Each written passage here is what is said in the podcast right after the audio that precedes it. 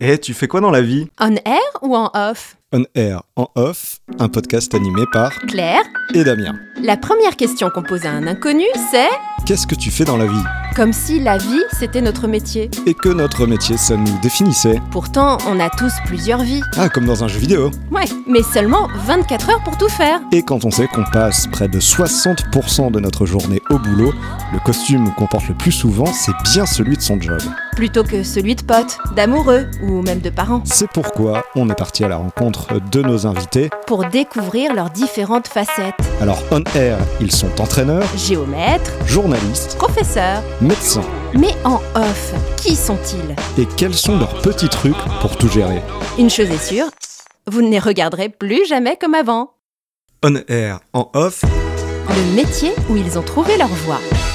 Aujourd'hui, nous rencontrons une Rédactrice, conceptrice, productrice et voix pour la publicité radio. Et... un journaliste, présentateur matinalier, rédacteur et reporter. Ah oui, quand même Pour cet épisode pilote, on s'est dit qu'on allait jouer les cobayes. Bref, on va parler de nous, quoi. On air. L'info en direct de Rouen, Damien Largillière. Bonjour Philippe, bonjour à tous. L'OMS examine la sûreté du vaccin AstraZeneca alors que de nombreux pays européens ont suspendu par précaution l'utilisation du produit. C'est le cas de la France, de l'Allemagne, de l'Italie. de l'Espagne ou encore du Portugal, en cause le signalement d'effets secondaires possibles, mais sans lien avéré pour l'heure. Donc ça, c'était Damien qui fait un ton bien journalistique, il me semble. Parce que ma voix change un petit peu en vrai? On va en reparler tout à l'heure. Alors, à mon tour. Un cadeau Bah fallait pas Ah, des mouchoirs brodés Ah, fallait vraiment pas Offrez du bonheur, offrez des fleurs. Chez Terre Florale, nos fleuristes composent pour vous les plus beaux bouquets. Et en ce moment, exceptionnel, un arrivage de fleurs à prix promo dans la limite des stocks. Terre Florale, 87 rue Saint-Jean, à Caen, ouvert 7 jours sur 7. La voix professionnelle, enjouée, c'est magnifique. Et tout à fait naturel. Donc, euh, vous l'avez compris, on se connaît grâce au monde de la radio. Oui, et puis le titre de notre podcast vient du monde de la radio. On Air. C'est le petit signal lumineux au-dessus des studios quand on est en direct. On vous cache pas qu'on a fait une petite recherche Wikipédia hein, juste avant l'émission. En fait, ça viendrait du, du- de- des ondes euh, qui se transmettent euh, dans l'air, à travers l'air. Et pour cette raison-là, à chaque fois qu'on commençait une émission et qu'on commençait à balancer les ondes, eh bien, on disait on air. Donc, attention, ne dérangez plus, c'est en direct. Et il y a aussi, dans le titre du podcast, en off. Alors ça, c'est ce qui n'est pas diffusé, c'est ce qu'on fait en dehors de l'émission. Donc ça appelle les confidences. Et donc on va appliquer ça avec le côté on-air qui est plus le côté un petit peu de façade dans la vie professionnelle et derrière le côté en off qui est un petit peu derrière le masque blague d'actualité. Aujourd'hui, effectivement, on est tous plus ou moins masqués dans la rue, dans les lieux publics, et on voit encore moins qui se cache derrière ce masque. Et alors, comment on s'est retrouvé à faire ce, ce podcast Claire? Parce qu'on travaille pour le même groupe de radio. Cliché. Donc Claire, est-ce qu'on n'attaquerait pas avec les gros clichés, les idées reçues qui existent? Comme par exemple, Eh ben, le physique, hein. T'as un physique de radio, Damien. Voilà, exactement. Alors qu'est-ce que ça veut dire? Peut-être que les non-initiés euh, ne savent pas avoir un physique de radio. Ça veut dire tu es T'es moche euh, Ne tournons pas autour du pot On est moche d'édulcorer un petit peu. Alors, est-ce que c'est vrai, ça? Bah, il y a qu'à nous regarder. Bah oui On va vous mettre quelques photos. Vous allez voir que nous sommes... euh, Pouf on pourrait largement On- faire on des, des posters. Donc, il n'y a pas plus de moches en radio Et, que et j'allais qu'ailleurs. dire, la, la radio euh, est de plus en plus filmée en direct aussi, donc on est un petit peu en train de... de- de de- changer les codes. Premier cliché, moi non. C'est non. C'est non Ensuite, nous avons Bah, le côté glamour, Ah paillettes. oui, paillettes et tout. On, on va au travail avec un grand sourire tous les matins. C'est magnifique. On est une grande famille. On s'adore tous. Star System. Ah oui. Je dirais que c'est l'idée que veut véhiculer la radio en tant que marque, Ouais. mais lorsqu'on est à travailler dans ce, dans ce milieu, c'est vraiment un, un métier où il faut quand même euh, beaucoup donner de sa personne. On est des, des bûcheurs, quoi, Non, on tu pourrait donnes, dire. toi, tu donnes, tu donnes. Moi, je donne tout. Oui, on travaille quand même, hein. c'est pas non plus euh, le fun tous les jours. hein. Euh, mais ceci dit, c'est vrai, je trouve moi personnellement qu'il y a le côté famille où c'est un petit peu euh, instauré, euh, il faut qu'on se tutoie tous. Toujours euh, au top, souriant, La bise. la bise. Se faire la bise, moi au début ça m'avait fait bizarre en Oui. entrant dans cette boîte. Oui, et puis tout le monde se tutoyait comme si on se connaissait depuis 20 ans. Moi, ça m'a, ça m'a un peu étonnée aussi. Donc il y a quand même ce côté un peu, pas artificiel, mais on veut véhiculer cette idée que c'est un boulot euh, où c'est, c'est chouette, quoi. C'est, c'est euh, ouais, c'est ça. le- ce, Ouais. ce cliché, je le valide. Moi. Ouais, ouais, moi aussi. Alors ensuite, ce qui va avec le métier glamour et paillettes, c'est bien sûr le salaire. Le salaire qui est complètement dingue. hein. On gagne super bien sa vie à la radio comme à la télé. hein. Puis en plus, on fait pas grand-chose pour le mériter ce salaire. hein. Toi, Damien, tu dirais quoi sur ton salaire? T'es bien payé? Juste un élément de comparaison par rapport aux 5 ans d'études que j'ai pu faire, même si j'ai deux licences, donc j'ai un bac plus 3, x 2. Comme il se la Mais voilà. Mais euh, en comparant avec des, des amis qui ont à peu près le même euh, niveau d'études, euh, ils sont choqués lorsque je leur euh, révèle, mon salaire, mais pas dans le bon sens. Ah. C'est-à-dire, ils me disent, ah ouais, que ça. En Mhm. plus de tes horaires et le, que c'est un métier, bah, l'actualité s'arrêtant jamais, on y pense toujours un petit peu, on est toujours un peu connecté. Ouais. Et pour toi, ma chère Claire, Eh comédienne, bien, créatrice, euh, euh, oui, alors en fait, c'est un petit peu comme toi. hein. Quand je parle de ce métier-là en soirée, tout le monde euh, a les yeux qui brillent en disant Waouh, ça doit être super, c'est super intéressant, et puis tu dois bien gagner ta vie. Eh bah, c'est super, mais si c'est le but de gagner sa vie en faisant ce métier, il vaut mieux changer de vocation. c'est pas le but premier. c'est de là que est tirée l'expression métier passion. Exactement. Ça, c'est aussi une idée reçue. On travaille tous euh, par passion et ça, pour le coup, je suis assez d'accord. Métier passion validé, salaire de fou pas validé. Exactement. Quel dommage. Alors ensuite, Il paraît que la voix fait fantasmer, surtout les voix graves de journalistes. voilà. Et surtout, vrai je pense, je fais exprès de mettre un peu plus de grave Oh, pour vous Dieu. en parler. Euh, Vous les je avez pense là, les, les y poils là a l'aspect voix, on me l'a encore dit pas plus tard qu'hier soir, qu'en fait il y avait un côté chaleureux, euh, sensuel, qui donnait envie d'écouter les informations. Euh, après, parfois, je m'imaginais que le côté fantasme venait aussi un petit peu de l'image qu'on se fait du journaliste. Mais de ce fait du journaliste star. Et oui, je pense que tout le monde se fait une image euh, de la voix qu'on entend. C'est-à-dire, on, on crée un visage qui est des fois très loin de, de la personne réelle qui si a cette voix. Si vous saviez. Toi, justement, est-ce que dans les clients qui vous contactent, certains ont déjà un petit peu euh, fantasmé ou des choses comme ça? Si, ça m'est arrivé, c'est vrai. Il y avait un client qui me dragouillait un peu. C'était une petite drague au téléphone. Et bien sûr, j'utilisais ma voix hôtesse. Bonjour. Mais euh, effectivement, on peut facilement euh, émoustiller, je pense, euh, les, les gens avec notre voix. Au final, c'est comme un instrument de musique. On a appris à s'en servir. Exactement, t'as raison. Et est-ce que tu t'en sers en dehors du boulot, Damien? Jamais. Tu es sûr? Jamais. non, non, vraiment, non, c'est. Alors attends, pas, attends, on pourrait peut-être faire un petit jeu là-dessus. J'aimerais bien voir ce que ton ton journalistique donnerait sur une de mes pubs. Allons-y. Oh, un cadeau Bah fallait pas Oh, des mouchoirs brodés Ah, Fallait vraiment pas Offrez du bonheur, offrez des fleurs. Nos fleuristes composent pour vous les plus beaux bouquets et en ce moment exceptionnel. Stop, stop, stop, stop Ouais, Ça va pas, hein ça, ça passe pas, hein Chacun son métier. hein. Ah ouais, je pourrais faire ton flash avec une voix off promo Sur de l'actualité bien dure, Oui mettons Mais un peu avec un vrai sourire de voix off. Les informations présentées par Claire. Bonjour Claire. Bonjour Damien. L'Organisation mondiale de la santé réunit son groupe d'experts. L'OMS doit étudier la sûreté du vaccin d'AstraZeneca alors que de nombreux pays européens ont suspendu par précaution l'utilisation du produit. Ça te plaît? Bah, disons que on comprend pas trop qu'il y a un problème par rapport au vaccin, mais euh, on a l'impression qu'il y a une grosse promo sur les vaccins. Ça marche. Mais dans tout ça, on n'est pas que des voix, d'accord? Qu'est-ce qu'on fait en plus? Des podcasts.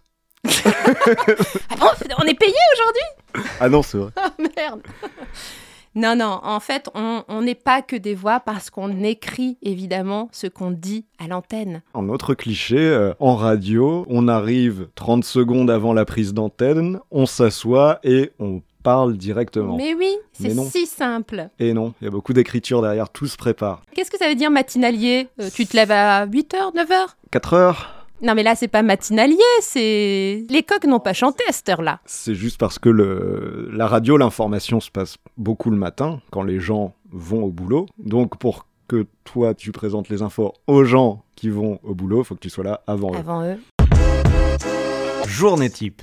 C'est-à-dire que ton flash info, c'est destiné aux gens qui sont dans leur voiture et qui se rendent au travail. Dans la voiture, euh, si tu remontes un petit peu au petit-déj, pourquoi pas. Ah oui, Euh, tu remontes encore un peu sous la douche, car le premier flash de la matinale est à 6h pile. Donc, faut préparer, qui fait que je me lève à 4h pour arriver vers 5h à la radio, D'accord. faire une revue de presse. T'as des magazines à l'ancienne, les, les Non, journaux que tu rapportes on sur est ton tout bureau. avec Internet, c'est-à-dire que je vais recevoir d'une part les mails. euh, C'est-à-dire que t'as 250 mails le matin, quoi, en gros. À peu près. Non ouais. Je crois non, Non, en, moyenne, non, en moyenne, c'est euh, ouais, on reçoit 100, 150 par jour à peu près. Mais Eh, quand ils même. ne vont pas tous être utiles pour la revue de presse, si tu veux. Il y aura des mails euh, inter, Et, et euh, rassure-moi, Damien, tu réponds à tout le monde. Évidemment. Oui, bien sûr. Alors, une part, il y a ça. Ensuite, il y a l'AFP sur mon logiciel, donc l'agence France Presse, qui est un petit peu comme le fil d'actualité, c'est-à-dire que avec l'AFP, vous allez savoir tout ce qui se passe dans le monde, quasi en temps réel. Est-ce que ça t'est arrivé de faire du copier-coller? Du copier-coller, non, parce que c'est pas écrit d'une manière euh, orale, entre guillemets. Alors, c'est un peu la spécificité Ah, d'accord. du métier. On écrit comme on parle. Ça, c'est vrai. Donc, vrai euh, quand tu nous. reçois un texte, tu peux pas le lire tel quel, euh, ça peut D'accord. passer Donc, par même sur l'AFP, c'est déjà une sorte d'article, finalement. C'est pas Oui. que des, des notes euh, rapides Non, non, c'est sur très un court, événement. mais tu as les infos principales, on va dire, pour savoir où euh, ça s'est passé, quand, euh, qu'est-ce qu'il y a eu. Et à partir de ça, toi, tu le racontes en quelque sorte dans ton, dans ton journal. Euh, juste, euh, est-ce que tu adaptes ton langage, la façon dont tu présentes l'info à tes auditeurs Est-ce que Ah tu... ouais, bien sûr, ouais. C'est-à-dire, oui, si tu es sur une euh, radio à cible euh, jeunes, ados, jeunes adultes, même dans le choix de tes infos, c'est pas forcément la même chose qui va les intéresser. Hmm. Et puis c'est juste pour dire qu'effectivement, euh, on- c'est très difficile de donner à- un âge à une voix. Mhm. Donc c'est vrai que derrière la radio, pour le coup, là, le fameux cliché du physique de la radio, comme on ne nous voit pas, on peut interpréter différentes euh, tranches d'âge, même si on est périmé. dans certains- Mais ça, Ouais. ça me fait penser peut-être encore plus pour toi en publicité, parce que, Quoi, là, que je suis encore plus périmé parce que j'ai voulu dire n'interprétez pas mes propos, mademoiselle Claire. Euh, non, dans le sens où tu vas pouvoir faire plusieurs personnages, donc tu vas peut-être faire une dame âgée, ensuite faire une adolescente, donc Ouais. ça sur ton timbre de voix, ça doit vachement jouer. Et on en joue beaucoup, effectivement, comme tu disais tout à l'heure. Notre voix, c'est un instrument, et plus on s'entraîne, plus on réussit à, à proposer des choses différentes, notamment, euh, effectivement, de d'adapter le timbre de sa voix en fonction du personnage qu'on joue. Donc, si on joue des, des femmes, des femmes un peu mûres, tu comprends, avec une voix un peu plus... euh, plus euh, grave, un peu plus chevrotante des fois, pour une maison de retraite par exemple, ou euh, une jeune fille qui va aller euh, en BTS l'année prochaine.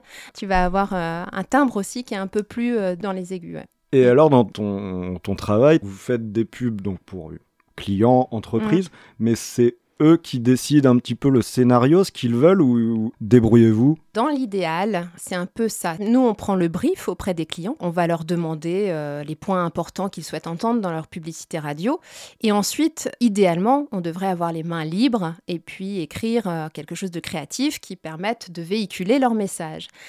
Dans la réalité, on va toujours tendre vers un message assez consensuel, euh, les annonceurs étant souvent frileux pour tout ce qui est un peu borderline ou un peu décalé. Voilà pourquoi vos plages de pub, souvent, sont toutes faites de plein de pubs euh, identiques. Mais ça arrive de temps en temps quand même qu'un Oui. client vous dise euh, Allez, moi je vous fais confiance, Ah oui, euh, surprenez-moi. Oui, et euh, quand ça arrive, c'est juste du bonheur pour, pour nous. Et surtout, bah, souvent ça paye parce que bah, cette publicité-là va se démarquer dans la plage de pub et, et puis bah, l'auditeur va tendre l'oreille. Ok. Mais on en était à toi, ta journée type. Donc tu nous dis, voilà, tu as, récupéré euh, les dépêches AFP, tu as fait ta revue de presse.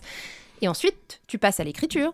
Voilà. C'est toi qui écris ce que tu dis. J'écris tout du, du bonjour au, euh, à la fin du flash. Euh, voilà pour l'actu, on se retrouve d'ici une demi-heure. euh. Et c'est super important parce que chacun a un petit peu, d'une part, son élocution, mais aussi sa prose, entre guillemets. Mm. Et euh, C'est là où nos métiers diffèrent. Parce Ouais. qu'effectivement, moi, je vais recevoir des textes que je vais pas. Des fois, je ne comprends même pas ce que je dis. C'est c'est terrible. assez souvent d'ailleurs, je crois, non? Oh Non, non, mais c'est, ça m'est arrivé de ne pas comprendre ce que je disais, vraiment. Et en fait, euh, tu dois quand même euh, jouer le, le texte. Et, euh, et puis, bon, bah, finalement, ça, des fois, ça trouve quand même un sens dans le montage complet. Mais c'est, assez drôle, ouais. Et tu deviens pas un peu schizophrène à incarner tous ces personnages? On, on devient presque, effectivement, extérieur au personnage qu'on va faire. C'est assez amusant.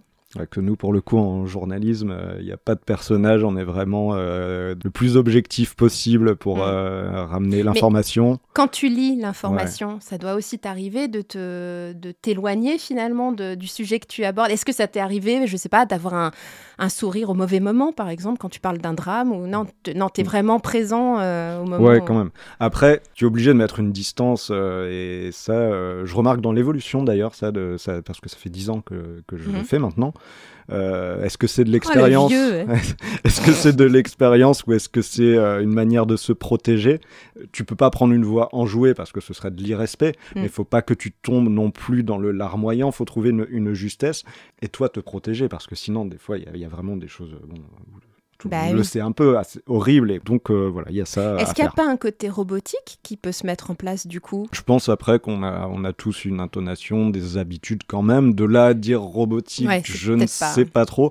Par contre, comme les flashs sont toutes les demi-heures, ce qui peut euh, arriver, notamment quand tu commences à être très fatigué d'avoir enchaîné des semaines de matinale, moi j'appelle ça un petit peu le, le pilotage automatique. Je vois ce que tu veux Et dire. ça, ça c'est quelque chose où quand je m'en rends compte, je m'en veux parce que je me dis bon bah là je me suis laissé un Mm. petit peu, euh, un petit peu aller quoi. Ouais. Et donc aussi dans nos métiers euh, de voix, faut savoir bien parler, Claire. Donc on fait des exercices de diction et ça Ouais. peut donner quoi? Je sais que t'es très doué avec tout ça. Concrètement, il faudrait euh, commencer par faire des des Ah ouais. ce genre de choses là. Hein. Tellement pas le temps de faire ça. avant. Et oui, voilà. Et de la même façon, les chaussettes de l'archiduchesse. Duchesse, sont-elles sèches, archi sèches Voilà, ça c'est euh, monde idéal dans la réalité du terrain. Euh, je crois que j'ai jamais, j'ai peut-être fait une fois des exercices avant de commencer mes castings. C'est très rare parce qu'effectivement on a beaucoup de travail, on a peu de temps pour le faire et euh, et puis bah on- bon il y a aussi de l'expérience je pense pour toi aussi c'est que au bout d'un moment on connaît notre voix, on sait que euh, quoi Oui. t'es pas d'accord Non, non, non, non, ça me fait rire. Fais une que- grimace. Non, non, je, je souris parce que je vois le, le- le rythme d'une matinale et ça peut arriver qu'avant ton journal de 6 heures, tu es, en train de finir tes dernières phrases sur ton clavier, tu n'imprimes pas, tu, tu Ouais. regardes avec ton prompteur. Et dans ce cas-là, bah, tu as 30 secondes, mais tu peux certainement pas Ben, t'échauffer la voix. Oui, oui. Et d'ailleurs, bonne question, est-ce qu'on entend le stress dans ta voix? Si jamais tu es très en retard, que tu n'as pas terminé, euh, est-ce que tu arrives à maîtriser le stress maintenant ou- Oh, Maintenant, oui, mais Ouais. je pense que si on réécoute euh, mes premiers flashs, euh, euh, oui. une voix un peu. euh, avec, non, peut-être pas tremblotante, mais qui s'essouffle, tu Ouais, sais. ouais, parce que ouais. comme tu es stressé, tu respires moins, tu es moins posé. Alors ça, c'est un des points Ah oui. très importants de tous les métiers de voix, c'est savoir respirer, respirer au bon endroit. Et puis sachant que les respirations, c'est aussi des fois un moyen de euh, mettre en avant une partie euh, du texte. Donc la respiration, très très important, effectivement. Absolument. Depuis le début de ce podcast, vous avez dû remarquer, on parle, euh, on- la voix, c'est ce qui trahit l'émotion. Et donc, euh, bah, des fois, on n'est pas en pleine forme et pourtant, on doit euh, vendre le gigot à 10,95€ le kilo, euh, alors qu'on n'a pas forcément le sourire et qu'on n'est pas voilà, en top Oui, forme. oui. quoi. Sur l'actualité, euh, bon, rien que le bonjour. Ah oui, Bonjour, euh, le nom de l'animateur, bonjour à tous. Je sais qu'il y a des moments, je le sens à ma voix, qu'elle va être plus, euh, plus coincée un peu dans la gorge, qu'il y a beaucoup moins de puissance vocale en fait. Damien, un point important, euh, les cuites la veille, bien ou pas bien pour... Parfait. Parfait Parfait. Non, Non, vaut non, mieux mais- éviter. non, mais- hein. Vaut mieux éviter. Ouais. Mais c'est c'est moche ce que je vais dire là, mais en fait, ça m'est arrivé. Bon, Du pas, euh, pas ramper par terre non plus pour arriver au studio, mais d'être sorti un peu trop tard la veille. Sachant que j'ai un petit peu fauté, je vais être deux fois plus concentré sur ma matinale Ah d'accord. en me disant Ok, j'ai presque pas dormi, donc va falloir que je sois vraiment Ouais. concentré. Et en général, je fais de meilleures matinales. C'est pas vrai. Bah parce que je suis. Et t'es pas devenu alcoolique avec tout ça? Oh, signé avec ça.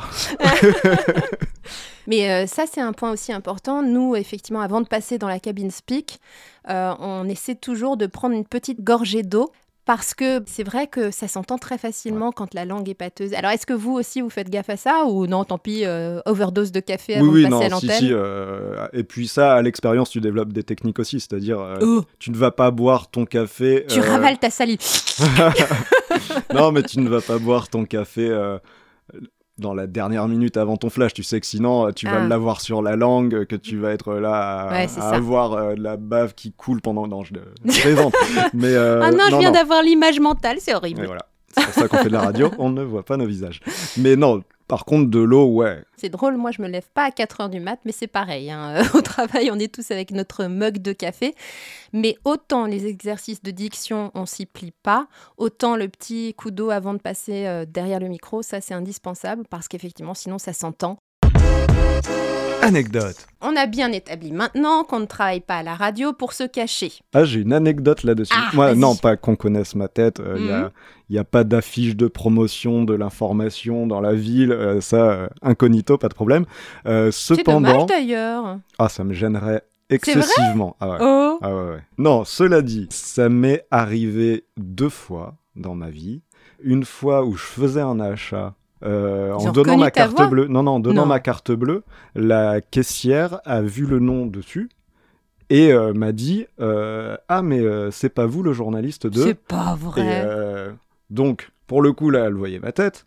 Ouais. Moi, gêné, j'ai dû devenir rouge, plus rouge qu'une tomate cœur de bœuf au mois d'août.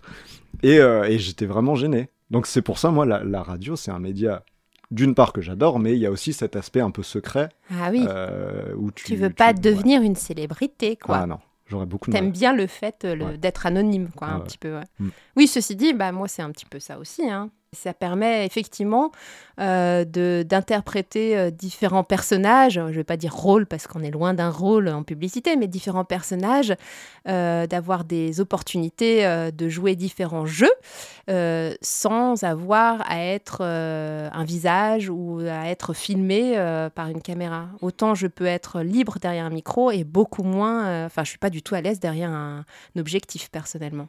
Et est-ce que, par exemple, tu as fait du théâtre ou tu as participé dans des, des courts-métrages, des choses comme ça? Alors j'ai fait du théâtre quand j'étais à la fac, donc euh, un petit peu comme tout le monde. Enfin, je pense qu'on s'est tous essayé à un moment ou à un autre à différents ateliers. Donc moi, c'était l'atelier théâtre.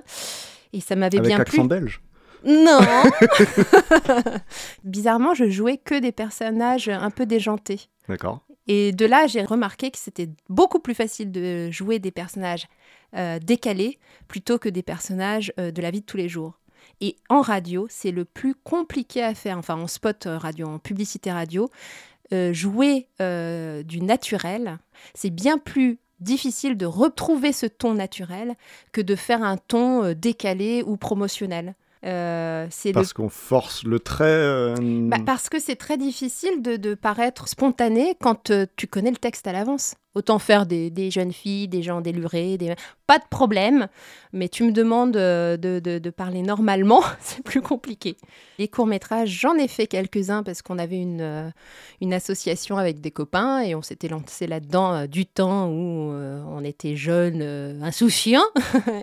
et de la même façon, j'avais que des personnages déjantés. Mais en fait, euh, ouais, c'est mon fond de commerce. Alors qu'à côté, euh, dans la vie, tu disais, tu es pas forcément à l'aise derrière un objectif. Non, non, non. Mais effectivement, je pense que quand on pousse le trait, finalement, c'est plus facile que de se révéler tel qu'on est vraiment, quoi. hein. Ça, c'est au moins un des avantages, c'est qu'effectivement, euh, ben, on peut être plus libre euh, dans sa façon d'interpréter les choses parce que on sait qu'on ne nous voit pas peut-être Euh, peut-être que les timides enfin moi je suis euh, un peu timide et je trouve que euh, bah, c'est libérateur d'être derrière un micro où personne ne nous regarde et on peut euh, vraiment se, se lâcher quoi. Ouais, bah pour l'information, c'est un peu pareil hein, quand même. On est euh, Ah bah ça c'est un point intéressant. Donc ça veut dire que tu es tout seul dans le studio quand tu... exactement. Ouais, je suis. Alors que tu dis quand même souvent bonjour à l'animateur. Ça veut dire qu'il est pas là C'est le On monde, nous ment le monde merveilleux de la radio. Comment tu veux qu'on croie à tes infos si tu nous mens déjà Et pourtant, elles sont bien vraies. J'aimerais Ah qu'elles soient ouais. plus joyeuses, mais elles sont bien vraies. L'émission est faite euh, depuis Paris, où les animateurs sont, ils enregistrent, et toutes les demi-heures, il dit une phrase, tout de suite les infos, sans préciser qui. Et Ah, Ils disent en même pas ton prénom en non, en fait, nous, à ce moment-là, on reprend la main sur l'émission où on a un enregistrement de l'animateur qui est personnalisé, donc il va dire euh, l'information dans telle ville avec Damien. D'accord. C'est un petit extrait qui est Ah ouais, enregistré. ouais, ouais. Et moi, je reprends derrière en faisant comme me l'avait rebondis. dit en direct, en disant euh, bonjour. euh, Comme mais quoi, il y a dit, des effets spéciaux à la radio des aussi. effets spéciaux, Ah, grosse production. c'est- C'est fou ça. Comme on recouvre le journal de Paris, faut qu'on soit à la seconde près sur le même timing. Donc c'est-à-dire que moi, quand j'écris, il faut que je sois sur un timing de 4 minutes Et ou de comment 3 tu minutes. fais? Alors justement Alors ça, on n'en a pas parlé dans la journée type. Comment Ah bah, tu quand sais? J'écris mes infos, le logiciel est calibré sur mon débit de voix Non, c'est vrai. Ouais. T'as un logiciel personnalisé pour ta voix à toi. Que j'ai calibré au fur et à mesure euh, dans mes premières années, un peu plus en, en essai. Puis quand j'allais plus vite, bah, je réduisais. Bon sang, ils ont des moyens. hein, euh. Parfois, ça arrive que Paris ait un souci avec leur propre chrono, donc ils nous font un journal plus court que prévu, Ah non, ou plus long. Enfin, Ouais. euh, mais Est-ce que t'as déjà dû improviser? Oui, oui, oui. C'est vrai Mais dans ce cas-là, oui, bah, tu gagnes un petit peu de temps où tu vois que tu as été plus long. Bon, bah, c'est encore plus simple. Tu coupes un peu dans les phrases que tu as écrites euh, à l'oral. En Ouais. regardant, en fait, c'est marrant parce que quand tu présentes les informations, tu as le cerveau qui se scinde un peu en deux. C'est-à-dire que tu lis ce que tu dois Ouais. dire, mais tu as un autre œil qui regarde ton chrono. Si tu n'as pas trop le temps, tu vas sauter des phrases, mais en gardant du sens. Donc, euh, tu fais tout ça euh, En même temps, ouais, en réfléchissant vrai, alors que tu parles. Quand tu arrives sur la fin, tu peux te mettre en pré-écoute, ce qu'on dit, c'est-à-dire dans le casque, dans une oreille, j'entends le journaliste de Paris, Mhm. dans l'autre oreille, je m'entends moi. Donc, on parlait de schizophrénie tout à Mais l'heure, carrément. c'est pas mal. Bah oui. Et si tu entends que le journaliste de Paris en est, je sais pas, euh, à la fin de sa météo à dire les Mais ça te températures. perturbe pas d'entendre un autre Bah, journal dans Au l'oreille début, Enfin, au début ouais. c'était très dur. Maintenant, ça va. Donc voilà, il y a ça qui est une petite sécurité qu'on peut, euh, qu'on peut avoir. Donc tu finissais ta journée de, de flash à 9h, c'est ça? Ouais, à Ouais. 9h. Après, du coup, je passe sur l'aspect reporter de mon métier, donc Mhm. à prendre des rendez-vous, faire des interviews, rencontrer des gens, assister à des conférences de presse Voilà. quand on pouvait.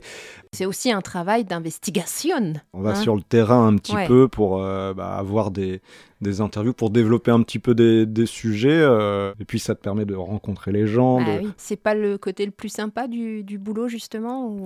Euh, moi, je dirais ça, ça me fait du bien parce que c'est un côté aération qui te change du rythme speed de la matinale.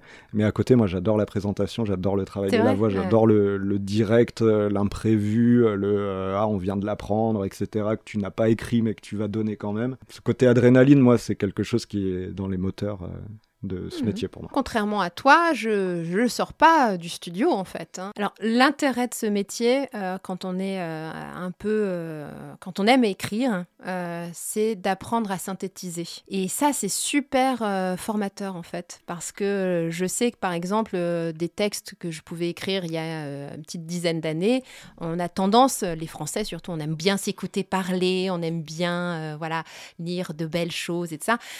Bon, bah en radio, il faut aller à l'essentiel, mais tout en étant euh, efficace.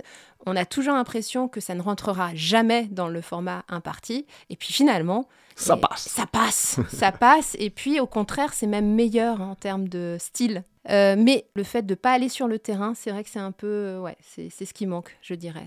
Toi, tu as Ce cette serait, ce serait possible Non, ce- c'est pas possible dans ton métier. Si, dans les vraies agences de com, par exemple, euh, bah, le client se déplace en agence ou, euh, ou tu te déplaces pour aller rencontrer le client et puis tu, pour faire quelque chose de vraiment euh, léché. Quoi. Mm. Bon, là, c'est pas possible parce qu'effectivement, on fait beaucoup, beaucoup de spots radio. Euh, en moyenne, moi, je dois en écrire, enfin, ça va vous sembler peu, mais en moyenne, en une journée de travail, on doit en écrire 6. Quand on sait que, euh, voilà, il y a un tout un travail de réduction et surtout euh, de euh, validation auprès des clients, c'est compliqué des fois de réussir à faire autant de textes en si peu de temps. Eh ben moi, une question que je te poserais bien. Est-ce que tu as la même voix dans la vie qu'au niveau professionnel? Et là, ils ont pu t'entendre depuis un petit Mais moment. oui, et bah, Tu il parles se- tellement. Oui, je parle trop, pardon. ne vous excusez jamais de parler. Non, dans la vie de tous les jours, euh, je n'ai pas du tout la même voix que derrière le micro quand je fais euh, mes euh, personnages. Et pourquoi Tu sais? Tu Et saurais l'expliquer? pourquoi? Eh ben, euh, alors moi personnellement, je pense que c'est justement parce que quand je me suis écoutée la première fois que j'ai fait une voix, j'ai détesté ce que j'ai entendu. Et je pense que c'est un peu pour tout le monde le même cas. Je sais pas pour toi. Ouais. J'allais dire, est-ce que ça existe quelqu'un qui, Qui aime aime, sa propre voix? Je Bon, suis bah, pas sûr. hein. Voilà. Alors en fait, c'est physique, c'est-à-dire, enfin, on en revient au physique. Non, c'est mais vocal. Oui, mais en fait, c'est tout à fait naturel d'être surpris euh, par la voix qu'on entend dans un enregistrement, tout simplement parce que dans la vie de tous les jours, on s'entend depuis l'intérieur de soi. On s'entend avec la résonance de notre corps. Et quand on entend la voix qu'on enregistre, et ben là, on perd ce côté-là. Et on découvre une voix beaucoup plus aiguë ou plus, euh, plus grave que ce qu'on imaginait. Mais ça veut dire que quand, quand on entend notre voix dans un spot ou Ouais. autre, c'est la voix que les autres entendent de nous. Exactement, ouais. Sauf que moi, j'ai tellement été atterrée par ce que j'ai entendu la première fois que j'ai voulu travailler ma voix pour qu'elle soit, euh, à mon sens, plus agréable à entendre et à écouter. Et en fait, j'ai réalisé euh, avec les années que euh, il y avait vraiment deux types de comédiens, en voix en tout cas. Euh, même parmi les voix stars, hein, les comédiens de doublage, vous, savez, hein, la voix de Bruce Willis, euh, de, Julia Roberts euh, et j'en passe. Bon, bah, ces gens-là euh, n'ont pas toujours la même voix derrière le micro et dans la vraie vie. J'avoue qu'avant, j'étais assez contente qu'on ne me reconnaisse pas quand je passais en radio. Et aujourd'hui, euh, quand je dis à quelqu'un « Ah, t'entends, c'est moi !» Et euh, il me dit « Mais non, c'est pas toi !» Bah si, c'est moi Ah, c'est c'est vrai que ça change euh, beaucoup. euh, Enfin, Ouais. moi qui te connais aussi Ouais. personnellement, euh, quand j'entends un spot, il faut toujours que je m'arrête un petit peu Mais et que je, je prenne le temps de me dire oui, si, ça c'est clair. Et oui, Patrick Poivet, euh, quand il était encore vivant, euh, il- malheureusement, il nous a quittés. Donc la voix de Bruce Willis avait exactement la même voix dans la vie de tous les jours que euh, Bruce Willis, son personnage. C'était Et énorme ça. ouais, ouais, ouais. Et c'est c'est d'ailleurs très déstabilisant parce que quand on parlait avec lui, on avait Bruce Willis de, dans la tête, quoi. On- Et pareil euh, pour Julia Roberts. Oui, Céline Monsara aussi. Eh bien, euh, elle a la- pratiquement la même voix euh, dans la vie de tous les jours. Et en même temps, c'est fabuleux parce qu'ils ont des voix extraordinaires. Je vais te confier quelque chose. Quand tu m'as envoyé un flash info, je n'ai pas reconnu ta voix. Et tu n'es pas la seule. Eh bah oui. Alors il y a plusieurs explications. Une explication technique qui est euh, le traitement radio. Oui, Donc lorsqu'on parle dans le micro, le son qu'on envoie passe par tout un tas de systèmes avant la diffusion sur Ouais, les ondes. vrai. Et euh, je trouve que ça rajoute un timbre un peu plus métallique. Donc, Oui, a- oui, oui. D'une part, il y a ça. mais ça dépend Mais des que. groupes de radio. hein. Aussi, Nous, ouais. notre radio, Oui, oui. euh, c'est effectivement le cas. Ouais. Il y a ça d'une part. Mm. D'autre part, il y a bah, que c'est mon métier, c'est l'information, donc je suis plus sérieux. Euh, Qu'à Ouais, parce côté, quand dehors on de voit, ça, Je vous passe les détails. Non, je pense que tout simplement, ouais, je parle de manière plus posée que quand je suis dans la sphère privée où euh, Où bah, je déconne pas mal, quoi. Donc la voix part plus dans les aigus, quoi. bah oui. Évidemment. Mais c'est pas plus mal parce que si euh, on reconnaissait ta voix en un quart de seconde, je pense que comme toi, bah, le côté euh, timidité, ça me gênerait, donc euh, j'aurais du mal. Comme quoi, finalement, on se cache un peu hein, derrière nos micros. Quand même. C'est un peu ça. Et, et est-ce que toi, tu as eu du mal à dompter le micro? Tiens, une petite question. euh. Dompter le micro. Euh, Est-ce que tu as je- tout de suite été à l'aise derrière le Non, micro? non, non, non. Ah non. c'était un Non, travail non, quand même. Oui, oui, je me souviens au tout début, quand t'as pas d'expérience, tu, tu veux faire bien. Ouais. Donc tu veux faire comme tu entends à la radio. Mais en fait, Tu surjoues, non? C'est Eh, ça c'est exactement C'est ça. vrai? Et en radio, on dit tu chantes. Je sais pas si. Ah ouais enfin, en journalisme radio en Ah tout cas. Je sais pas si on. Tu chantais. Tu chantes parce que tu vas avoir tendance à faire un petit peu comme ça, tu vois, pour Ah, insister, ouais. faire des inflexions sur les mots comme les journalistes font. Moment fort. Là, j'ai plus les sujets qui me viennent en tête Ah. que les gens en premier lieu. Euh, Il y a notamment euh, bah, l'époque quand on couvre les, les attentats de l'État islamique. En fait, c'est étrange parce que tu te dissocies un petit peu de tout ça quand tu es dans ton métier. Comme tu es dans une situation de crise, d'urgence où tu sais que tu pars pour, euh, je sais pas, peut-être 48 heures où tu vas très peu dormir parce que bah, il va falloir alimenter les contenus pour l'antenne à Paris et pour la tienne aussi en, en province. Tu te rends pas vraiment compte de la gravité du truc. Hmm. Tu fais les choses. Moi, par moments, je, je me souviens même avoir ri. C'était un peu nerveux, mais c'était aussi pour me détendre, je Bah pense. oui. Alors que euh, c'était super grave, quoi. Et, euh, et donc, une fois que toutes ces interviews ont été faites, que tu as vraiment passé euh, plusieurs jours à fond, et en fait, j'ai eu euh, la descente, en quelque sorte, pendant les vacances, quelques jours après. Où là, je me suis tout pris la, la, la vague de, Oui, de t'as- terreur un peu de ce qui s'était passé, à réaliser vraiment Oui, que réalisé après coup. il y a quelqu'un qui s'est fait égorger quand Mm. même, enfin des choses... Et trash, toi, t'étais sur le terrain, en fait. ouais. Ouais, ouais. et que tu vois, bah oui, il y avait des, des policiers de la BRI, donc tu sais, cagoule noire, euh, grosse mitraillette Mm. Ouais, euh, ben, devant toi. Il y a pas mal, euh, pas mal de choses euh, comme ça, quoi. Et euh, autre chose, bah, la grosse explosion de Lubrizol aussi. Et oui, on a, était- on a eu des, des événements sympathiques hein, dans notre. Ça, ça, pour le coup, c'était en... On peut pas... Non, c'est difficile de- à comparer avec un attentat quand même. Mm. Mais euh, là, pour le coup, on l'a vraiment, vraiment, vraiment tout vécu en direct parce que je me souviens m'être levé à 4 heures, allumer mon téléphone, regarder euh, un petit peu sur les réseaux sociaux et de voir une photo justement de, de, de, de l'incendie qui était déjà en cours. Donc, avec toute cette fumée gigantesque. Et là, tu te dis, ouais, ça, ça se passe donc à 3-4 km de là où je suis. Et premier réflexe, tu penses Tchernobyl. Et oui, mais on a tous fait Et cette ça te fait euh, peur, en fait. Bah, tu te dis, euh, ouais, mais en même temps, qu'est-ce que je fais? Bah, Je vais au boulot, il faut que j'informe les gens, donc Et euh, j'y vais. Et là, j'étais arrivé au, au travail, donc 5 heures et quelques. Je préparais, donc bien sûr, une matinale spéciale sur le sujet. Mm. Et là, j'ai entendu les explosions, en fait. Alors que, à vol d'oiseau, je pense qu'on était à Oui, on est- 6-7 km, ouais. un petit peu moins de 10. Et vraiment, un rythme comme une mitraillette, donc très rapide, pam, pam, pam, mais en puissance. J'avais un peu l'impression que les, comme si ça vibrait un peu sur les vitres. Ah, c'est fou. Donc hein. euh, là, tu te dis, euh, waouh, qu'est-ce qui se passe? Mm. Et puis après, bah, le jour, quand le jour se lève, tu vois qu'il y a le nuage noir, euh, et tu continues. Et on faisait la matinale, il y avait la, la préfecture donc euh, qui tentait de tenir au courant les gens en faisant des, des- des conférences par téléphone. Mhm. Donc j'avais le fixe qui était décroché, que j'écoutais d'une oreille, que je tapais en même temps pour aller donner vraiment les dernières informations. Et puis euh, bah là, tu, oui, tu vois que bah, ça a été une erreur euh, et, Et, tout. hein. ouais, et justement, est-ce que euh, dans ces cas-là, le Natio te demande de bah, peut-être de, de lui donner certains de tes sujets? Enfin, comment ça Ah se oui, ils ont repris euh, directement tout. Et pour la première fois de toute ma carrière, et j'avais, je m'étais dit, ouais, c'est que c'est vraiment grave. Peut-être que nous, ici, étant dedans, on se rend pas compte euh, Mm. de la gravité. Paris m'a rajouté des journaux à 10h et 11h du matin, alors qu'il n'y en a jamais. Il n'y a jamais d'infos Ah, sur ces créneaux horaires. Ah ouais, ouais. Donc vraiment, et là, c'était moi tout seul qui parlais. Donc, euh, ils ont transféré à Paris pour que ça passe dans toute la France. Une édition spéciale de, je sais plus, 2, 2 minutes 30, 3 minutes, je sais plus.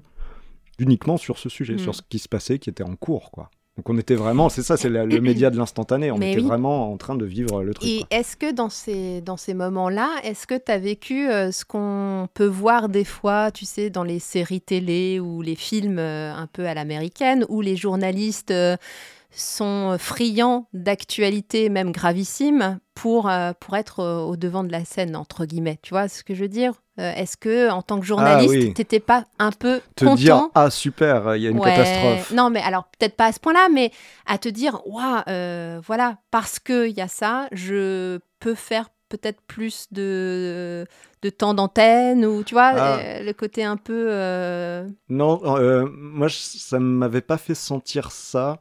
Euh, après, j'étais content dans le sens... Enfin, content, c'est c'est un bien grand mot de dire content, Hmm. mais en fait, je pense que c'est vraiment, tu as une décharge d'adrénaline parce qu'il y a beaucoup de choses qui se passent.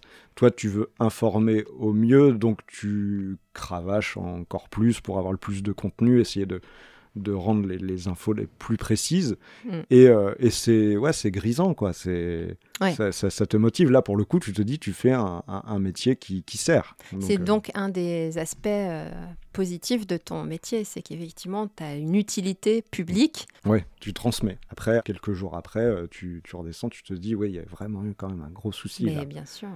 Donc voilà, des choses. Mm. bon, il y, a- il y a des fois, il y a des interviews sympathiques aussi de, de comédiens, de. de Ça, c'est de- plus léger, hein, déjà, Voilà, c'est ouais, plus ouais, sympa. ouais. Faut pas, faut pas croire qu'on est tout le temps euh, dans, dans le dur. Il y a, Mm. Ouais, des interviews ouais, de, de comédiens euh, comiques sympas. Bah, moi, j'ai pas ce côté-là. Ah, t'as pu rencontrer des voix, toi. Oui, c'est vrai que les, les comédiens de doublage qu'on a rencontrés euh, parce qu'ils venaient euh, enregistrer dans nos studios, ils sont très très accessibles, très simples aussi, très humbles. Peut-être parce que euh, ils sont habitués. Malheureusement, à ne faire, enfin, pas à ne faire que des voix, mais euh, ils sont beaucoup plus utilisés pour leur voix que, euh, que sur scène euh, ou dans des, dans des films. Il faut savoir que c'est à la fois une bénédiction pour eux d'avoir un personnage américain à doubler, un acteur, et en même temps une prison dorée, parce que une fois qu'ils sont la voix d'eux, d'une part, les autres contrats de doublage s'annulent. Ah oui, hein. identifié tel acteur. Exactement. Et puis par ailleurs, euh, au théâtre ou dans des productions, euh, quelles qu'elles soient pour la télévision, bah, c'est pareil, on va avoir moins de facilité à embaucher ces comédiens. Donc c'est, euh, j'ai compris que c'était pas forcément toujours simple, même si on rêve tous hein, quand on est voix de radio. Un jour de pouvoir faire du doublage parce que c'est ça fait un peu rêver. Bah, finalement, il y a aussi euh, l'envers du décor qui est pas toujours euh, si rose que ça. hein. Comme C'est un peu tout. comme tout le monde.